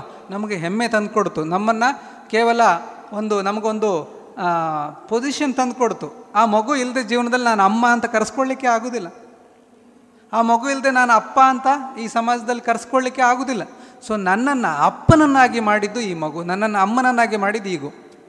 ಆ ತಾಯ್ತನದ ಒಂದು ಸಂತೃಪ್ತಿಯನ್ನು ನೀಡಿದ ಈ ಮಗು ಅಂತ ನಾವು ನೆನ್ಪಿಟ್ಕೊಂಡು ಬಿಟ್ರೆ ಆ ಮಗುವನ್ನು ಚೀತು ಅಂತ ಕರೆಸೋದು, ಹೊಡೆಯೋದು, ಬಡಿಯೋದು, ಅದನ್ನು ಕಾಲು ಕಸದ ಥರ ನೋಡೋದು ನಾವು ಮಾಡೋದಿಲ್ಲ. ಯಾವಾಗಲೂ ನಮಗೇನಿರ್ತದೆ, ನಾನು ನಿನ್ನಪ್ಪ, ನಾನು ಹೇಳಿದ್ದು ಕೇಳ್ಕೊಂಡಿರ್ಬೇಕು, ನಾನು ನಿನ್ನಮ್ಮ, ಹೇಳ್ದಷ್ಟು ಮಾಡು ಅನ್ನೋ ಥರಕ್ಕಿರುತ್ತೆ ಆದರೆ ನಾವು ಯಾವ ವ್ಯಕ್ತಿಗಳಿಗೆ ಗೌರವ ಕೊಡ್ತೇವೆ ಅವರನ್ನು ಏಕವಚನದಲ್ಲಿ ಮಾತಾಡೋದಿಲ್ಲ ಅವರನ್ನು ನಾವು ಮಾತಾಡಲಿಕ್ಕೆ ಬಂದರೆ ಅವರನ್ನು ನೆಗ್ಲೆಕ್ಟ್ ಮಾಡೋದಿಲ್ಲ ಅಲ್ವಾ? ನಮ್ಮ ಬಾಸನ್ನು ಮಾಡ್ತೀವಿ, ನಮ್ಮ ಬಾಸ್ ಏನೋ ನಾವು ಅರ್ಜೆಂಟ್ ಮನೆಗೆ ಹೊರಡ್ತಾ ಇದ್ವಿ. ಏ, ಒಂದು ಐದು ನಿಮಿಷ ನಿಂತ್ಕೊಳ್ರಿ ಅಂದರೆ ಹೋಗೋ ಟೈಮ್ ಆಗಿದೆ ನನಗೆ ಅಂತ ಓಡೋಗ್ತೀವ? ನಿಂತ್ಕೊಳ್ತೇವೆ. ಯಾಕೆ? ಅವ್ರ ಮೇಲೆ ಗೌರವ ನಮಗೆ. ಹಾಗೆ, ಆದರೆ ಮಕ್ಕಳನ್ನ ನಮ್ಮ ಮನೆಯಲ್ಲಿ ಹೇಗೆ ಮಾಡ್ಕೊಳ್ತೀವಿ ಅಂದರೆ, ಅವರಿಗೆ ಒಂದು ವ್ಯಕ್ತಿತ್ವ ಇದೆ ಅಂತ ನಾವು ಅಂದ್ಕೊಳ್ಳೋದಿಲ್ಲ we don't treat them as individuals ಅವನೇನೋ ಹೇಳಕ್ಕೆ ಬರ್ತಾನೆ. ಬಾಯಿ ಮುಚ್ಕೊಂಡು ಸುಮ್ಮನೆ ಇರ್ತೀಯ? ದೊಡ್ಡವರೆಲ್ಲ ಮಾತಾಡುವಾಗ ನಿಂದೇನು? ಪಿರಿ ಪಿರಿ. ಹೋಗಾಚೆ ದೊಡ್ಡವರು ಮಾತಾಡುವಾಗ ಮಧ್ಯೆ ಬಂದರೂ ಕಿರಿಕಿರಿ ಮಾಡ್ಕೊಳ್ತೇವೆ. ಇನ್ನೊಂದು ಸ್ವಲ್ಪ ಹೊತ್ತು ಏನೋ ಜವಾಬ್ದಾರಿ ವಿಷಯ ಬರುತ್ತೆ. ಆವಾಗ ಬೇರೆಯವ್ರ ಮಕ್ಕಳಲ್ಲಿ ಇವನು ವಯಸ್ಸಿನ ಮಕ್ಕಳು ಎಷ್ಟು ಜವಾಬ್ದಾರಿ ಇದೆ? ಇವನಿಗೆ ಏನು ಜವಾಬ್ದಾರಿ ಇಲ್ಲ. ಮಕ್ಕಳ ಆಟಕ್ಕೆ ಮಾಡ್ತಾನೆ. ಅವರನ್ನು ಮಕ್ಕಳಾಗಿಯೂ ಇರಲಿಕ್ಕೂ ಬಿಡೋದಿಲ್ಲ. ದೊಡ್ಡವರಾಗಿಯೂ ಟ್ರೀಟ್ ಮಾಡಲಿಕ್ಕೆ ನಾವು ಸೇರಿಸ್ಕೊಳ್ಳೋದಿಲ್ಲ. ಈ ರೀತಿ ಪೇರೆಂಟಿಂಗು ತುಂಬ ಉತ್ತಮವಾದಂಥ ವಿಷಯ ಅಂತ ನಮಗೆ ಇನ್ಯಾರೋ ಯಾರೋ ಹೇಳಬೇಕು, ಯಾರೋ ಹೇಳ್ಕೊಡ್ಬೇಕು. ಪೇರೆಂಟಿಂಗ್ ಈಸ್ ವೆರಿ ಇಂಪಾರ್ಟೆಂಟ್ ಅಂತ. ಮೊನ್ನೆ ಒಂದು ವಾಟ್ಸಪ್ಪಲ್ಲಿ ಮೆಸೇಜ್ ಬರ್ತಾ ಇತ್ತು. ಏನಂದರೆ, ನಿಮ್ಮ ಮಕ್ಕಳಿಗೆ they need nine touches in a day three touches in the morning three touches in the afternoon three touches in the night ನಿಮ್ಮ ಮಕ್ಕಳಿಗೆ ಬೆಳಗ್ಗೆ ಒಂದು ಮೂರು ಮುತ್ತು ಕೊಡಿ, ಅವನನ್ನು ತಲೆ ಸವರೆ ಮಾಡಿ.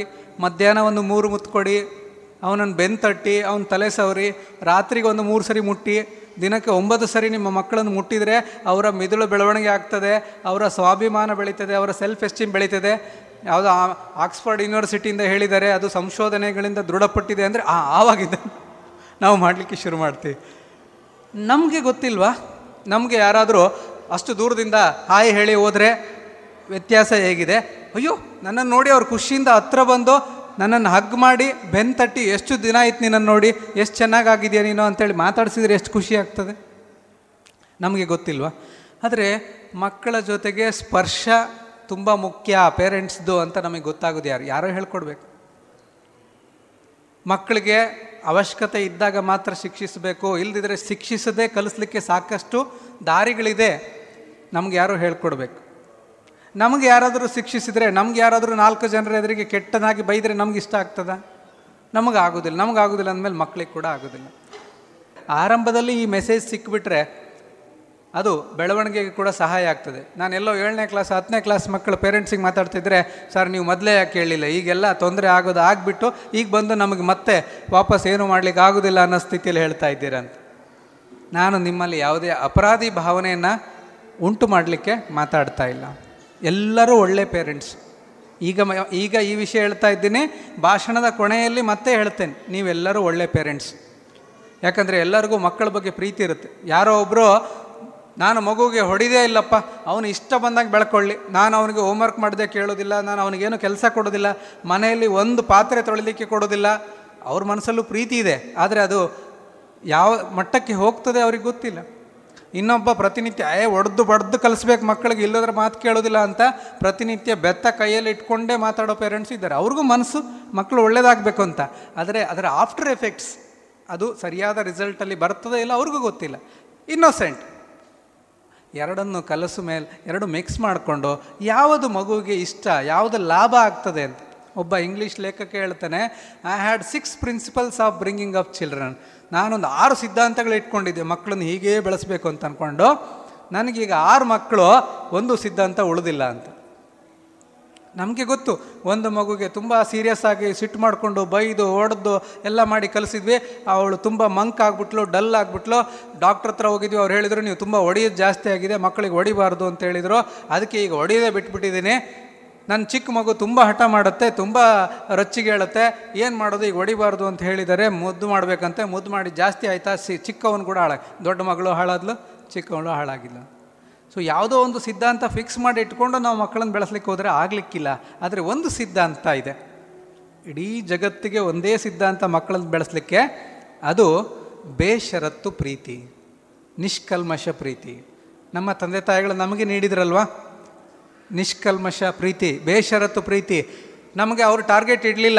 ನೀನು ನೈಂಟಿ ಪರ್ಸೆಂಟ್ ಮಾರ್ಕ್ಸ್ ತೆಗೆದ್ರೆ ನಂದು ಪ್ರೀತಿ ನೈಂಟಿ ಪರ್ಸೆಂಟು ನೀನು ನಲವತ್ತು ಪರ್ಸೆಂಟ್ ಮಾರ್ಕ್ಸ್ ತೆಗೆದ್ರೆ ನಂದು ಪ್ರೀತಿ ನಲವತ್ತು ಪರ್ಸೆಂಟ್ ಅವ್ರು ಇಟ್ಟಿರಲಿಲ್ಲ ನಮಗೆ. ನಾವು ಶಾಲೆಗೆ ಹೋಗಿದ್ದು ಗೊತ್ತು ಅವರು, ಸಂಜೆ ಬಂದದ್ದು ಗೊತ್ತು.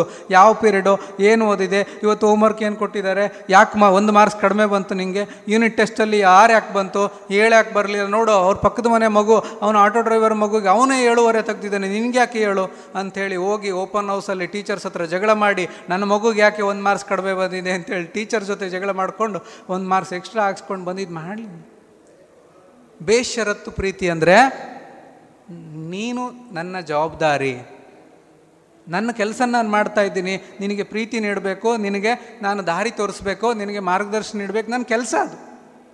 ಅದನ್ನೆಲ್ಲ ಲಿಸ್ಟ್ ಇಟ್ಕೊಂಡು, ನೋಡು ನೀವು ಅಪ್ಪ ನಿನಗೋಸ್ಕರ ಎಷ್ಟು ಕಷ್ಟಪಡ್ತಾನೆ, ನೋಡು ನೀವು ಅಮ್ಮ ನಿನಗೋಸ್ಕರ ಎಷ್ಟು ಕಷ್ಟಪಡ್ತಾಳೆ ಅಂತ ದಿನ ಲೆಕ್ಕ ಹಾಕಿ ಕ, ಬೆಳೆಸೋದಲ್ಲ ಮಕ್ಕಳನ್ನು. ನನ್ನ ಕರ್ತವ್ಯ ಅದು.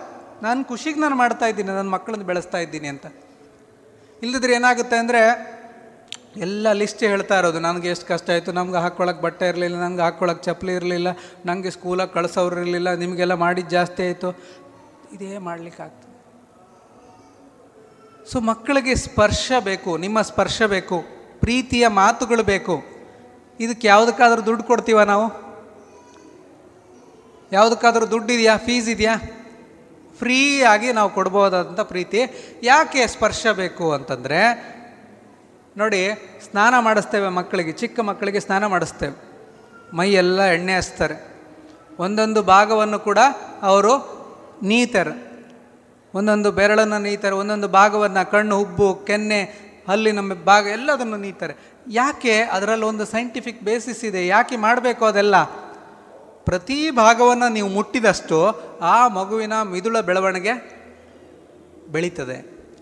ಇಲ್ಲಪ್ಪ, ನಾನು ಸ್ನಾನ ಮಾಡಿಸ್ಲಿಕ್ಕೆಲ್ಲ ಆಗೋದಿಲ್ಲ, ಮಗುವಿಗೆ ನಾನು ಎಣ್ಣೆ ಹಚ್ಚಿ ಎಲ್ಲ ಸ್ನಾನ ಮಾಡಿಸ್ಲಿಕ್ಕೆ ಆಗೋದಿಲ್ಲ ಸುಮ್ಮನೆ ನೀರು ಹಾಕೊಂಡು ಕರ್ಕೊಂಬರ್ತೀನಿ ನಾನು ತುಂಬ ಲೇಜಿ ನನಗೆ ಅದೆಲ್ಲ ಮಾಡ್ಲಿಕ್ಕೆ ಆಗೋದಿಲ್ಲ. ಯಾಕೆಂದರೆ ನಾನು ವರ್ಕಿಂಗ್ ವುಮೆನ್ ನಾನು ಮಾಡೋದಿಲ್ಲ ಅದನ್ನೆಲ್ಲ. ನೀನು ಮಾಡದಿದ್ರೆ ಪರವಾಗಿಲ್ಲ, ನಿನ್ನ ಮಗುವಿನ ಮೆದುಳು ಬೆಳೆಯುವುದಿಲ್ಲ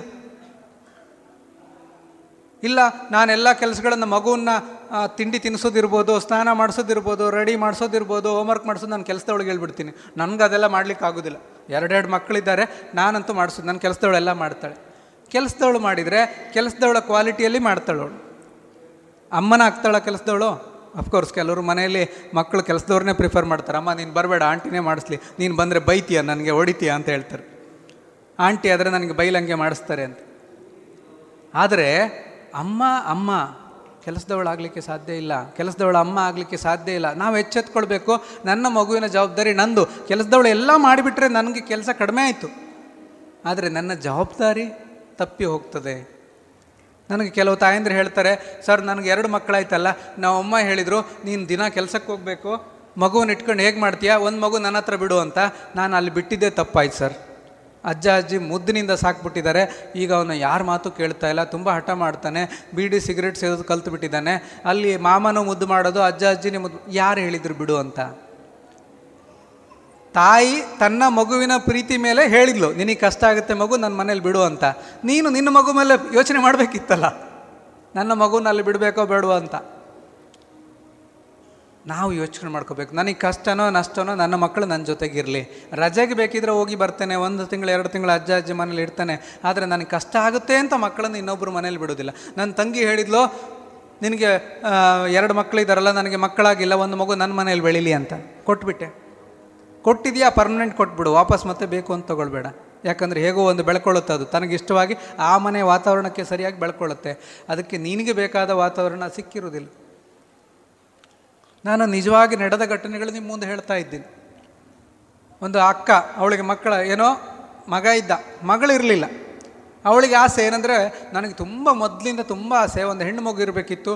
ಅವಳಿಗೆ ಚೆಂದ ರೆಡಿ ಮಾಡಿ ಬ್ಯೂಟಿ ಪಾರ್ಲರಿಗೆ ಕರ್ಕೊಂಡೋಗಿ ಚೆನ್ನಾಗಿ ಮೇಕಪ್ ಮಾಡಿ ನನ್ನ ಜೊತೆಗೆಲ್ಲ ಪಾರ್ಟಿ ಫಂಕ್ಷನ್ಗೆಲ್ಲ ಕರ್ಕೊಂಡು ಹೋಗ್ಬೇಕು, ನನ್ನ ಮಗಳು ಅಂತ ಹೇಳಬೇಕು ಅಂತ ಆಸೆ ಇತ್ತು ಅವಳೇನು ಮಾಡಿಲ್ಲ ತಂಗಿ ಮಗಳನ್ನ ಕರ್ಕೊಂಡು ತನ್ನ ಅಂತಸ್ತಿಗೆ ತಕ್ಕ ಹಾಗೆ ದಿನ ಮಗುವಿಗೆ ಖರ್ಚು ಮಾಡೋದು ಬ್ಯೂಟಿ ಪಾರ್ಲರಿಗೆ ಕರ್ಕೊಂಡು ಹೋಗೋದು, ತಿರುಗಿಸೋದು ಸಿನಿಮಾ ಪಾರ್ಟಿನ ತಿರುಗಿಸೋದು, ಎಲ್ಲ ಮಾಡ್ತಿದ್ಲು. ಆದರೆ ಕೆಲವು ವರ್ಷಗಳ ನಂತರ ಆ ತಾಯಿಗೆ ಗೊತ್ತಾಗ್ತದೆ, ಅವಳು ರಾತ್ರಿ ಹತ್ತು ಗಂಟೆಗೆ ಮಲಗಲಿಕ್ಕೆ ಅವಳ ಬೆಡ್ರೂಮಿಗೆ ಹೋಗ್ತಿದ್ಲು. ಬೆಳಗ್ಗೆ ಆರು ಗಂಟೆಗೆ ಹೊರಗೆ ಬರ್ತಿದ್ಲು. ಆದರೆ ಎಷ್ಟೋ ವರ್ಷಗಳು ತಾಯಿಗೆ ಗೊತ್ತಿರಲಿಲ್ಲ, ಹತ್ತು ಗಂಟೆಗೆ ಅವಳು ಬೆಡ್ರೂಮಿಗೆ ಹೋದ್ಮೇಲೆ ಇವರು ತಮ್ಮ ಬೆಡ್ರೂಮ್ಗೆ ಹೋಗಿ ಲಾಕ್ ಮಾಡ್ಕೊಳ್ತಾರೆ, ಅವಳು ಹನ್ನೊಂದು ಗಂಟೆಗೆ ಹೊರಗೆ ಬರ್ತಾಳೆ, ಹೋಗಿ ಸಿಟಿ ಸು, ರಾತ್ರಿ ಎಲ್ಲ ಸಿಟಿ ಸುತ್ತಿ ಫ್ರೆಂಡ್ಸ್ ಜೊತೆಗೆ ಪಾರ್ಟಿ ಮಾಡಿಕೊಂಡು ಬೆಳಗ್ಗೆ ಐದು ಗಂಟೆಗೆ ಬಂದು ರೂಮ್ ಸೇರ್ಕೊಳ್ತಾಳೆ ಈ ತಾಯಿಗೆ ಅದು ಗೊತ್ತೇ ಇಲ್ಲ ಎಷ್ಟೋ ವರ್ಷ. ಯಾರೋ ಪೊಲೀಸ್ ಅದನ್ನು ಇಟ್ಕೊಂಡು, ಯಾರ ಮಕ್ಕಳು ಅಂತೇಳಿ ಅವ್ರ ಮನೆಗೆ ತಲುಪಿಸಿದಾಗ ಅವ್ರಿಗೆ ಗೊತ್ತಾಗ್ತದೆ. ಯಾಕೆ ಆ ಕಾಳಜಿ ಇರಲಿಲ್ಲ? ಹೆತ್ತ ತಾಯಿಗಾದ್ರೆ ಇರ್ತಿತ್ತಲ್ಲ ಅದು? ರಾತ್ರಿ ಎದ್ದಾಗ ಒಂದ್ಸರಿ ನನ್ನ ಮಗಳು ಮಲಗಿದ್ದಾಳೆ, ಏನು ಮಾಡ್ತಿದ್ದಾಳೋ, ಈಗ ಅಧಿಹರ್ಯಕ್ಕೆ ಬಂದಿದ್ದಾಳೆ ಫೋನ್ ಗೀನು ಅಂತ ಜಾಸ್ತಿ ಇನ್ವಾಲ್ವ್ ಆಗಿರ್ತಾರೆ, ಈಗಿನ ಮಕ್ಳು. ತಾಯಿಗಾದ್ರೆ ಆ- ಕಾಳಜಿ ಇರ್ತಿತ್ತಲ್ಲ? ಇದಾದ ತಕ್ಷಣ ನನಗೆ ಕೆಟ್ಟ ಹೆಸರು ಬೇಡಮ್ಮ, ನೀನು ಇಲ್ಲಿದ್ದು ಇಂಥದ್ದೆಲ್ಲ ಮಾಡೋದು ಬೇಡ ಅಂತ ಈ ತಾಯಿ ಏನು ಮಾಡಿದ್ರು? ತಕೊಂಡು ಹೋಗಿ ಅವಳು ವಾಪಸ್ ತಾಯಿ ಹತ್ರ, ಎತ್ತ ತಾಯಿ ಹತ್ರ ಹಾಕಿ ಬಂದರು. ಅವಳು ಸಿಟಿಯಲ್ಲಿ ಬೆಳೆದವಳು, ಹಳ್ಳಿಯಲ್ಲಿ ಅಡ್ಜಸ್ಟ್ ಆಗ್ತಾಳೆ. ಅಲ್ಲಿಗೆ ಹೊಂದ್ಕೊಂಡಿದ್ದಾಳೆ. ಅಲ್ಲಿ ಬ್ಯೂಟಿ ಪಾರ್ಲರ್ ಇಲ್ಲ, ಪಾರ್ಟಿ ಇಲ್ಲ, ಮ್ಯೂಸಿಕ್ ಇಲ್ಲ, ಇಂಟರ್ನೆಟ್ ಇಲ್ಲ. ಅವಳದು ದೊಡ್ಡ ಸಮಸ್ಯೆ ಆ ಹುಡುಗಿ. ಅಲ್ಲಿ ಇರೋಕ್ಕಾಗಲ್ಲ ಸರ್, ಅಲ್ಲಿ ಇಂಟರ್ನೆಟ್ ಕನೆಕ್ಷನ್ನೇ ಇಲ್ಲ. ಯಾರು ಇದಕ್ಕೆ ಕಾರಣರು? ಹಾಗಾಗಿ ನಾವು ನಮ್ಮ ಮಕ್ಕಳ ಜವಾಬ್ದಾರಿಯನ್ನು ಬಾಲ್ಯದಿಂದ ನಾವು ಒತ್ಕೊಳ್ಬೇಕು. ಎಷ್ಟು ಚೆಂದ ಹೇಳ್ತಾರೆ ಕುವೆಂಪು ಅವರು. ಅವರ ಒಂದು ಕವನದಲ್ಲಿ ಹೇಳ್ತಾರೆ, ನಿಮ್ಮ ಮಗು ಮಗು ಅಂತ ನೋಡಬೇಡಿ. ಅವನಿಗೆ ಸ್ನಾನ ಮಾಡಿಸ್ತಾ ಇದ್ದೀವಿ. ಅವನು ಕೃಷ್ಣ ಅನ್ಕೊಳ್ಳಿ. ಅವನು ಗಣೇಶ ಅಂದ್ಕೊಳ್ಳಿ ಅವನು ಒಂದು ಬಾಲ ಈಶ್ವರ ಅಂದ್ಕೊಳ್ಳಿ ಅವಳು ಒಂದು ಸರಸ್ವತಿ ಬಾಲ ಸರಸ್ವತಿ ಅಂದ್ಕೊಳ್ಳಿ ಅವಳು ಒಂದು ಬಾಲ ದುರ್ಗೆ ಅಂದ್ಕೊಳ್ಳಿ ಒಂದು ಮಗುವಿಗೆ ನೀವು ನಿಮ್ಮ ಮಗಳನ್ನು ದುರ್ಗೆ ಅಂದ್ಕೊಳ್ತೀರಿ ಒಂದು ಬಾಲ ಗಣಪತಿ ಅಂದ್ಕೊಳ್ತೀರಿ ಅಂದರೆ ಅವನಿಗೆ ಕೆನ್ನೆಗೆ ಬಾರಿಸ್ತೇನೆ. ಸರಿಯಾಗಿ ನಿಂತ್ಕೊ, ಪಟ್ ಕೊಡ್ತೀನಿ ನೋಡು ಅಂತೇಳಿ ಮಾಡಿ ಸ್ನಾನ ಮಾಡಿಸ್ತೀವ? ಅಥವಾ ಮುದ್ದಾಗಿ ಇನ್ನೊಂದು ಏನೋ ಲಾಡಿ ಹಾಡು ಹೇಳಿ ಹಾಡು ಹೇಳಿ ಬಾ, ಅವನು ಚಂದ ಮಾಡಿ ಸ್ನಾನ ಮಾಡಿಸಿ, ಹೇಗೆ ದೇವರಿಗೆ ಅಭಿಷೇಕ ಮಾಡಿಸ್ತೇವೆ ನಾವು? ಕೆನ್ನೆ ಕೊಡ್ತೇವೆ ಸರಿಯಾಗಿ ಕೂತ್ಕೊಳ್ಳೋದಿದ್ರೆ? ಸ್ನಾನ ಮಾಡಿಸ್ಕೊಂಡು ಬಂದು ಚಂದ ರೆಡಿ ಮಾಡ್ಕೊಂಡು, ಓ ನನ್ನ ಮಗ ಎಷ್ಟು ಚಂದ ಕಾಣ್ತಾ ಇದ್ದಾನೆ. ಹೇಳೋದು ಕೆನ್ನೆಗೆ ಒಂದು ಮುತ್ತು ಕೊಟ್ಟು ಕಳಿಸ್ತೇವೆ ಶಾಲೆಗೆ, ಅಲ್ವಾ? ಆದರೆ ಅದನ್ನು ಆ ಬಾಲ ಗಣಪತಿ, ಬಾಲ ಈಶ್ವರ ನಾವು ಅಂದ್ಕೊಳ್ಳೋದ್ರೆ ಏನು ಮಾಡ್ತೀವಿ? ದಾರ ದಾರ ದಾರ ಎಳ್ಕೊಂಡು ಹೋಗ್ತೀವಿ ಬಾತ್ರೂಮ್ಗೆ. ಪಟ ಪಟ ಪಟ ಸ್ನಾನ ಮಾಡಿಸ್ತೇವೆ. ಆಮೇಲೆ ಬೇಗ ಬೇಗ ತಿನ್ನು, ಬ, ಅಲ್ಲಿ ಬಸ್ ಬರುತ್ತೆ, ಆರ್ನ ಹಾಕ್ತಾರೆ. ಅವ್ನು ಡ್ರೈವರ್ ನನಗೆ ಬರ, ಬೈತಾನೆ. ಈ ಡ್ರೈವರ್ ಮನೆ ಹಾಳಾಗೋಗ, ಅವ್ನು ಬೈಕೊಳ್ಳಿ, ಲೇಟ್ ಆದರೆ. ಮಗುಗೆ ಜೋರು ಮಾಡೋದು ಬೇಡಲ್ಲ. ಮಗು ಏನು ತಪ್ಪು ಮಾಡಿದೆ? ಬೇಗ ಬೇಗ ತಿನ್ನಲ್ಲ. ಏಳು ಗಂಟೆ, ಏಳು ಗಂಟೆಗೆ ಅವನಿಗೆ ಹಸಿವಾಗಲ್ಲ. ಏಳುವರೆಗೆ ವ್ಯಾನ್ ಬರ್ತದೆ. ಕರ್ಮ ನಾವು ಮಾಡ್ಕೊಂಡಿದ್ದ ವ್ಯವಸ್ಥೆ ಅದು. ಅವನೇನಾರು ಹೇಳಿದ್ನಾ? ನನಗೆ ಏಳುವರೆಗೆ ಹೋಗೋ ಶಾಲೆಗೆ ಸೇರಿಸು ಅಂತ? ಇನ್ನೂ ನಿದ್ದೆ ಮಾಡ್ತಾ ಇರೋ ಮಗುನ ಹಾಸಿಗೆಯಿಂದ ಎತ್ಕೊಂಡು ಹೋಗ್ತೀವಿ. ಪಟ ಪಟ ನೀರು ಹಾಕಿ ಮುಖ ತೊಳೆದು ಸ್ನಾನ ಮಾಡಿಸಿ. ಅವನು ತಿನ್ನಕ್ಕೆ ಇಷ್ಟ ಇಲ್ಲದಿದ್ರು ಬಾಯಿಗೆ ತುರುಕ್ತೇವೆ. ತಕ್ಕೊಂಡೋಗಿ ವ್ಯಾನಲ್ಲಿ ಹಾಕ್ತೇವೆ. ವ್ಯಾನಲ್ಲಿ ಹಾಕಿ ಐದು ನಿಮಿಷ ಆಗೋದಿಲ್ಲ, ಅವನು ವಾಂತಿ ಮಾಡ್ತಾನೆ. ವಾಂತಿ ಮಾಡಿದಕ್ಕೆ ಬೇಕಿದ್ರೆ ಎರಡು ಕೆನ್ನೆ ಕೊಡ್ತೆ. ನಾವು ಕೊಟ್ಟಿಲ್ಲ ಅಂದ್ರೆ ಅವಳು ಬಸ್ಸಲ್ಲಿ ಕೂತಿರೋ ಆಯಾ ಕೊಡ್ತಾಳೆ. ಏನು ನಿಂದು ದಿನ ವಾಂತಿ ಮಾಡೋದು ಅಂತ? ಎಲ್ಲಿದೆ ಬೇಷರತ್ತು ಪ್ರೀತಿ? ಪ್ರೀತಿಯಿಂದ ನೋಡ್ಕೊಳ್ಬೇಕು ಆ ಮಕ್ಕಳನ್ನು. ಸಿಟ್ಟು ಬರ್ತದೆ. ಹೆಚ್ಚಿನ ತಾಯಂದರಿಗೆ ಸಿಟ್ಟು ಯಾವಾಗ ಬರ್ತದೆ? ಗೊತ್ತಲ್ವಾ? ಬೆಳಗ್ಗೆ ಜಾಸ್ತಿ. ಆಚೆ ಗಂಡ ಪಿರಿಪಿರಿ ಈಚೆ ಅತ್ತೆ ಪಿರಿಪಿರಿ ಈಚೆ ಮಕ್ಕಳು ಬೇಗ ರೆಡಿ ಆಗೋದಿಲ್ಲ. ಅವನು ಬಂದು ಡ್ರೈವರ್ ಹಾರ್ನ್ ಹಾಕ್ತಿದ್ದಾನೆ ಅದೇ ಟೈಮಲ್ಲಿ ಹಾಲ್ನವನು ಬರ್ತಾನೆ. ಈ ಕೆಲಸದವಳು ಬೇರೆ ಕೈ ಕೊಡ್ತಾಳೆ, ಎಲ್ಲದೂ ಒಟ್ಟು ಬೆಳಗ್ಗೆ ಆಗೋದು. ಇದು ನನಗೆ ಗೊತ್ತಲ್ಲ, ಬೆಳಗ್ಗೆ ನನ್ನ ಮನಸ್ಥಿತಿ ತೊಂದರೆಯಲ್ಲಿರ್ತದೆ. ಆದರೆ ಬೆಳಗ್ಗೆ ಒಂಬತ್ತು ಗಂಟೆ ಮಕ್ಕಳು ಸ್ಕೂಲ್ ವ್ಯಾನ್ ಹತ್ತೋವರೆಗೂ ನನ್ನ ತಾಳ್ಮೆಯನ್ನು ಕಾಪಾಡಿಕೊಳ್ಬೇಕು. ಯಾಕಂದರೆ ಬೆಳಗ್ಗೆ ನಾನು ಅವನು ಕಳಿಸಿದ ರೀತಿಯಲ್ಲಿ ಅವನು ಇಡೀ ದಿನ ಕಳಿಬೇಕು ಶಾಲೆಯಲ್ಲಿ. ಬೆಳಗ್ಗೆ ಒಂದು ನಾನು ಕಿರಿಕಿರಿ ಮಾಡಿಕೊಂಡೆ, ಸಿಟ್ಟು ಮಾಡಿಕೊಂಡಿದ್ದೆ ಅಂತಂದರೆ ಅವನು ಇಡೀ ದಿನ ಅದರಲ್ಲೇ ಹೋಗಿ ಕೂತ್ಕೊಳ್ತಾನೆ. ನಾನು ಸರಿ ಹೋಗ್ಬಿಟ್ಟೆ, ನಾನು ರೆಡಿ ಆಗಿಬಿಟ್ಟೆ, ಅವನನ್ನು ಬಸ್ಸಲ್ಲಿ ವ್ಯಾನಲ್ಲಿ ಕೂರಿಸಿದ ತಕ್ಷಣ ನನಗೆ ಕೆಲಸ ಎಲ್ಲ ಮುಗೀತು. ಆಮೇಲೆ ಹೋಗಿ ಕೂತ್ಕೊಂಡು ಅಳೋದು. ಪಾಪ ಮಗುಗೆ ಸುಮ್ಮನೆ ಹೊಡೆದ್ಬಿಟ್ಟೆ. ಹತ್ಕೊಂಡು ಹೋಯ್ತು ಶಾಲೆಗೆ. ವಾಂತಿ ಮಾಡಿದರೆ ಹಾಗೆ ಕಳಿಸ್ಬಿಟ್ಟೆ. ಮತ್ತೆ ಬೇಜಾರು ಮಾಡ್ಕೊಳ್ಳೋದು. ಇದುವರೆಗೆ ಡಾಕ್ಟರ್ ವಿರೂಪಾಕ್ಷ ದೇವರಮನೆ ಅವರಿಂದ ಪೋಷಕರ ಪಾತ್ರ ಮಹತ್ವ ಈ ಕುರಿತ ಭಾಷಣವನ್ನ ಕೇಳಿದಿರಿ.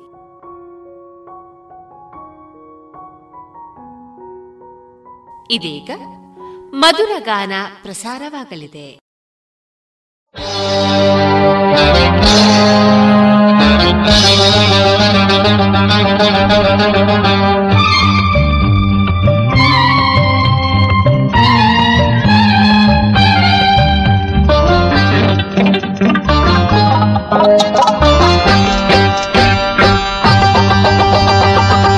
ರಾಮನಂತೆ ನೇಮ ಹೊತ್ತ, ಭೀಮನಂತೆ ಬಲವ ಹೊತ್ತ, ನಾನೆಂದರೆ ಯಾರು ಗೊತ್ತ ಧೀಮಂತ ಜಯಂತ.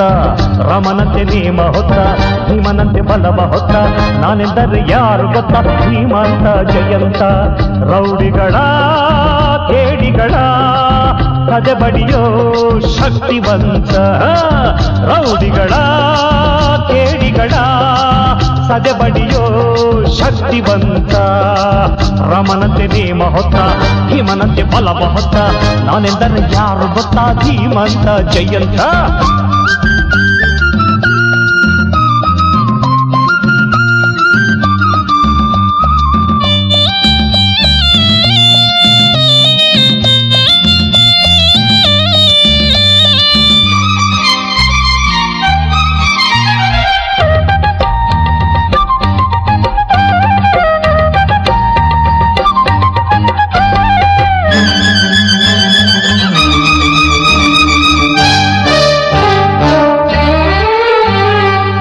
ದೀನರಿಗೆ ನಾನಾದಿ ಪ್ರಾಣ, ಎಂದೆಂದು ಕಾಯ್ತೇನೆ ಮಾನ. ಹಾವಂತ ಮಂದಿಗೆ ಹಾವಾಗಿ ಹೂವಂತ ಜನರಿಗೆ ಹೂವಾಗಿ, ವಂಚಕರ, ಹಂತಕರ ಭಕ್ತ ಮಾಡೋ, ಯುಕ್ತಿವಂತ. ವಂಚಕರ, ಹಂತಕರ, ಹೇ ಭಕ್ತ ಮಾಡೋ. ಯುಕ್ತಿವಂತ ರಾಮನಂತೆ ನೇಮ ಹೊತ್ತ ಭೀಮನಂತೆ ಬಲವ ಹೊತ್ತ ನಾನೆಂದರೆ ಯಾರು ಗೊತ್ತ ಧೀಮಂತ ಜಯಂತ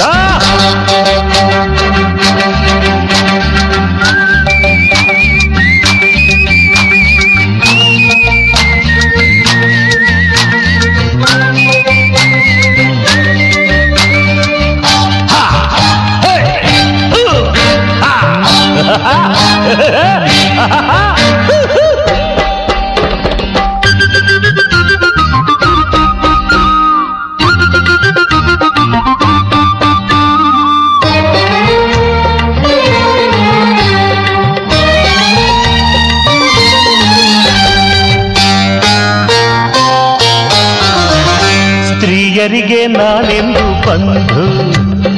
ಶರಣಾಗೋ ಕರುಣಾಳು ಸಿಂಧು. ರಾಧಾಂತ ಮಾಡೋರ್ಗೆ ರುದ್ರನಾಗಿ, ಪ್ರೇಮಾಂಶು ನೀಡೋರ್ಗೆ ಕೃಷ್ಣನಾಗಿ. ನೀತಿಯನು ಪ್ರೀತಿಯನು ಬಿಡದಂತ ಗುಣವಂತ.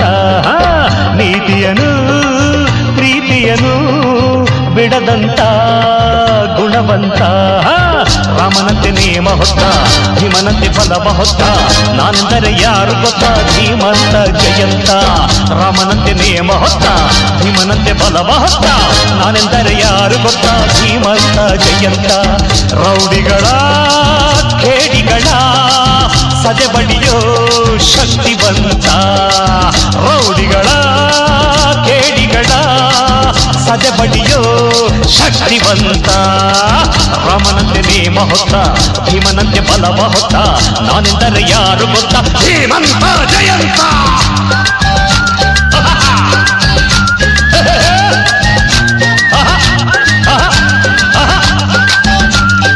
la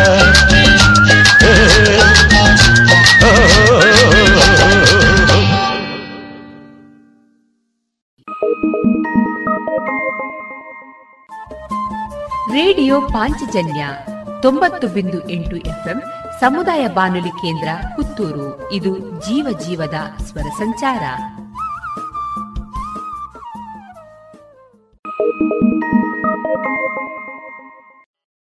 ಸಾಹಸ ಸಿಂಹ ಎಂದಿಗೂ ಆ, ಆ, ಆ.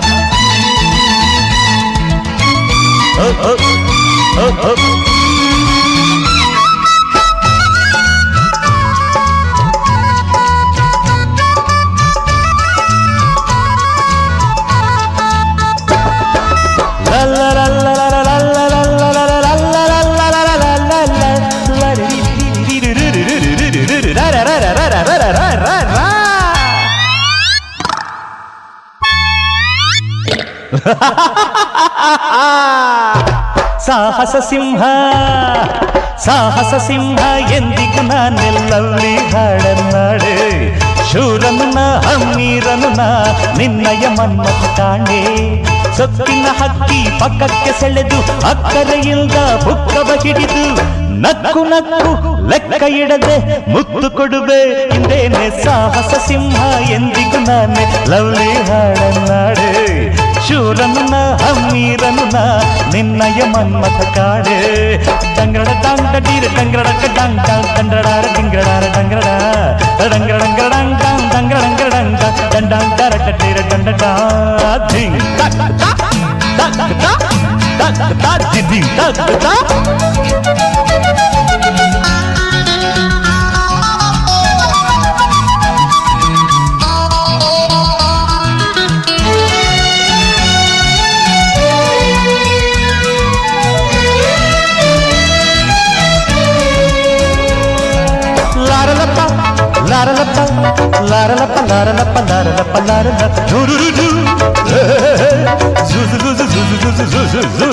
ಕಡಗು ದಿನ್ನಾಣ ಬಳು ಬಳುಕಿ ಉಪ್ಪಿ ನಡುವೆ. ನೀನು ಹೆಣ್ಣಾಗಿ ಹೀಗೆ ಕಬ್ಬಿ ಮೆರವೆ ಆಸ್ತಿ, ಅಂತಸ್ತು ಎಂದೇಗೆ ಒಬ್ಬೆ ಹೊಡವೆ. ಎಷ್ಟೊಂದು ಹೀಗೆ ನುಡಿದೆ ಅರೆರೆ ಜಗವನ್ನು ನೋಡಿ ಕಲಿಯೆ ಟಿಂಕ ಬಿಟ್ಟು ಬಳಿಗೆ ಬಾರೆ ಒಲವನ್ನು ನೀಡಿ ನಗುತ್ತ ನನ್ನ ಜೊತೆಗೆ ಬೆರೆಯ ಬಾರೆ ಟಿಂಗ ಟಿಂಗ್ ಟಿಂಗ ಟಿಂಗಣಾರ ಟಿಂಗ ಟಾಂಗ ಟಿಂಗ ಟಾಂಗ ಟಿಂಗ ಟಾಂಗ ಟಿಂಗ ಟಾಂಗ ಟಿಂಗ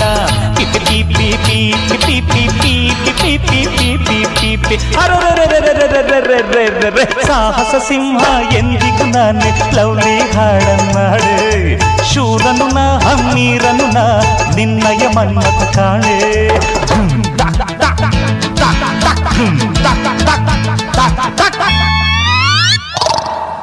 ತುರುತು ತುರುತು ತುರುತು ತುರುತು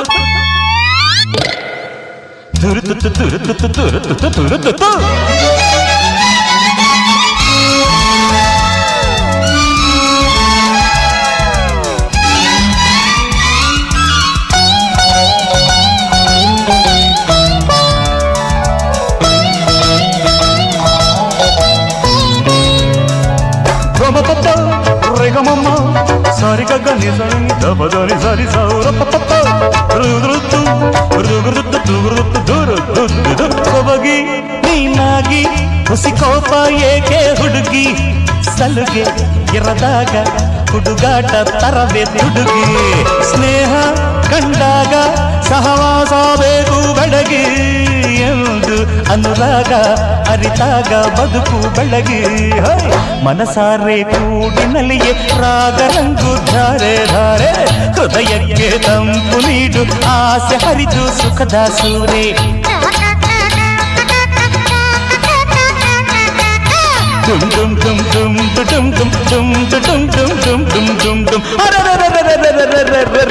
ಸಾಹಸ ಸಿಂಹ ಎಂದಿಗೂ ನಾನೇ ಲವ್ಲಿ ಹಾಡನ್ನಾಡೆ ಶೂರನು ನಾ ಹಮ್ಮೀರನು ನಾ ನಿನ್ನಯ ಮನ್ಮಥ ಕಾಣೆ ಸೊಕ್ಕಿನ ಹಕ್ಕಿ ಪಕ್ಕಕ್ಕೆ ಸೆಳೆದು ಅಕ್ಕರೆ ಇಲ್ದ ಹುಕ್ಕವ ಹಿಡಿದು ನಕ್ಕು ನಕ್ಕು ಲೆಕ್ಕ ಇಡದೆ ಮುತ್ತು ಕೊಡುವೆ ಇಂದೇನೆ ಸಾಹಸ ಸಿಂಹ ಎಂದಿಗೂ ನಾನೇ ಲವ್ಲಿ ಹಾಡನ್ನಾಡೆ ಶೂರನು ನಾ ಹಮ್ಮೀರನು ನಾ ನಿನ್ನಯ ಮನ್ಮಥ ಕಾಣೆ. ಲಡರಲ ತರಲೆಲ್ಲರಲೆ ತರಲೆಲ್ಲರಲಿಲ್ಲರಲ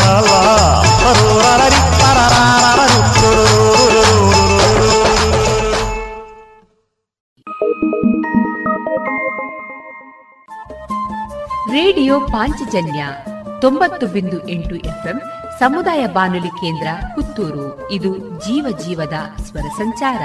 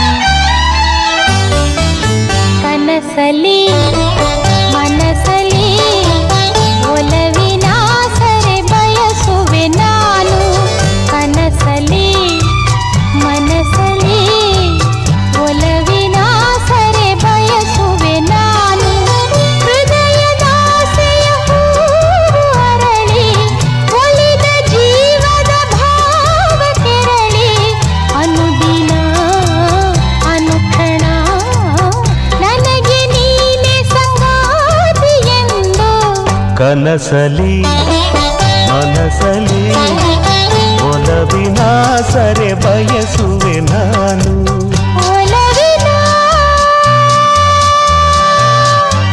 సరే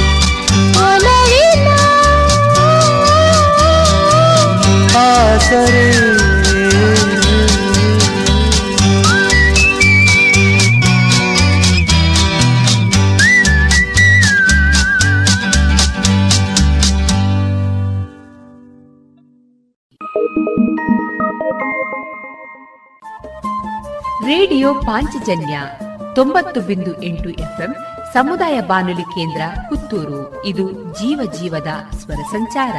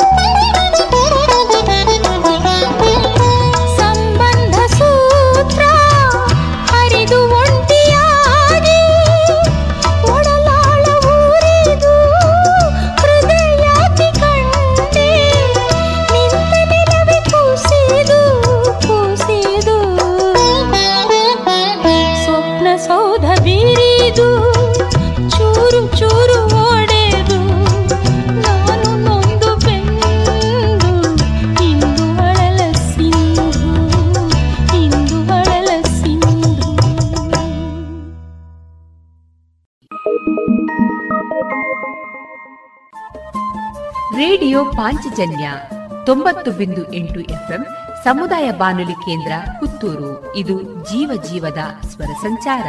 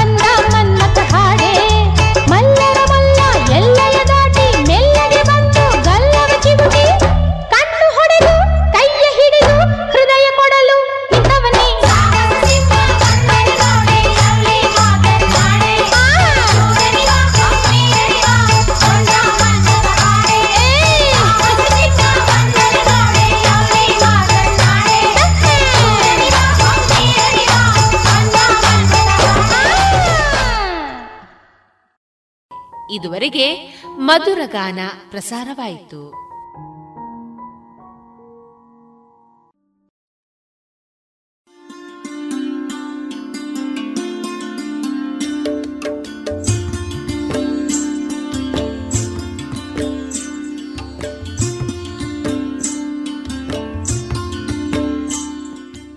ರೇಡಿಯೋ ಪಾಂಚಜನ್ಯ ಸಮುದಾಯ ಬಾನುಲಿ ಕೇಂದ್ರದಿಂದ ನಿಮ್ಮ ಕಾರ್ಯಕ್ರಮಗಳು ಪ್ರಸಾರವಾಗಬೇಕೆ? ಹಾಗಿದ್ದರೆ ನಮ್ಮನ್ನು ಸಂಪರ್ಕಿಸಿ. ನಮ್ಮ ದೂರವಾಣಿ ಸಂಖ್ಯೆ ಸೊನ್ನೆ ಎಂಟು ಎರಡು ಐದು ಒಂದು, ಎರಡು ಒಂಬತ್ತು ಎಂಟು ನಾಲ್ಕು ಒಂಬತ್ತು ಒಂಬತ್ತು.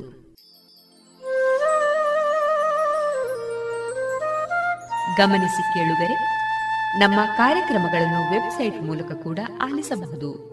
ನಮ್ಮ ವೆಬ್ಸೈಟ್ ವಿಳಾಸ W W W dot radio Panchajanya dot com. ಇಲ್ಲಿ ಆರ್ಕೈವ್ಸ್ನ ಭಾಗಕ್ಕೆ ಹೋಗಿ ಕ್ಲಿಕ್ ಮಾಡಿದರೆ ಹಳೆ ಕಾರ್ಯಕ್ರಮಗಳನ್ನು ಕೂಡ ಆಲಿಸಬಹುದು. ಜೊತೆಗೆ ನಮ್ಮ ಪ್ರಸಾರವನ್ನು ಆಪ್ ಮೂಲಕವೂ ಕೇಳಬಹುದು. ಪ್ಲೇಸ್ಟೋರ್ನಲ್ಲಿ ಪಾಂಚಜನ್ಯ ಸರ್ಚ್ ಮಾಡಿ, ಡೌನ್ಲೋಡ್ ಮಾಡಿಕೊಂಡು ತಮ್ಮ ಮೊಬೈಲ್ಗಳಿಗೆ ಇನ್ಸ್ಟಾಲ್ ಮಾಡಿದರೆ ರೇಡಿಯೋ ಪ್ರಸಾರದ ಕಾರ್ಯಕ್ರಮವನ್ನು ನೀವು ಆಲಿಸಬಹುದು. ನಮ್ಮ ಪ್ರಸಾರದ ಬಗೆಗೆ ನಿಮ್ಮ ಅಭಿಪ್ರಾಯಗಳನ್ನು ಹಂಚಿಕೊಳ್ಳಲು ನಮ್ಮ ವಿಳಾಸ ರೇಡಿಯೋ ಪಾಂಚಜನ್ಯ ತೊಂಬತ್ತು ಬಿಂದು ಎಂಟು ಎಫ್ಎಂ ಸಮುದಾಯ ಬಾನುಲಿ ಕೇಂದ್ರ ನೆಹರು ನಗರ, ಪುತ್ತೂರು. ನಮ್ಮ ದೂರವಾಣಿ ಸಂಖ್ಯೆ ಸೊನ್ನೆ ಎಂಟು ಎರಡು ಐದು ಒಂದು, ಎರಡು ಒಂಬತ್ತು ಎಂಟು ನಾಲ್ಕು ಒಂಬತ್ತು ಒಂಬತ್ತು. ಇಮೇಲ್ ವಿಳಾಸ radio Panchajanya at Gmail dot com. ನಮ್ಮ ವಿಳಾಸ ಮತ್ತೊಮ್ಮೆ ರೇಡಿಯೋ ಪಾಂಚಜನ್ಯ ತೊಂಬತ್ತು ಬಿಂದು ಎಂಟು ಎಫ್ಎಂ ಸಮುದಾಯ ಬಾನುಲಿ ಕೇಂದ್ರ ನೆಹರು ನಗರ, ಪುತ್ತೂರು. ನಮ್ಮ ದೂರವಾಣಿ ಸಂಖ್ಯೆ ಸೊನ್ನೆ ಎಂಟು ಎರಡು ಐದು ಒಂದು ಎರಡು ಒಂಬತ್ತು ಎಂಟು ನಾಲ್ಕು ಒಂಬತ್ತು ಒಂಬತ್ತು. ಇಲ್ಲಿಗೆ ಈ ಹೊತ್ತಿನ ಪ್ರಸಾರ ಕಾರ್ಯಕ್ರಮವನ್ನ ಮುಕ್ತಾಯಗೊಳಿಸುತ್ತಿದ್ದೇವೆ. ಆತ್ಮೀಯ ಕೇಳುಗರಿಗೆಲ್ಲ ರೇಡಿಯೋ ಪಾಂಚಜನ್ಯದ ಬಳಗದ ಪರವಾಗಿ ನಾನು ತೇಜಸ್ವಿ ರಾಜೇಶ್ ಮಾಡುವ ಅನಂತ ವಂದನೆಗಳು.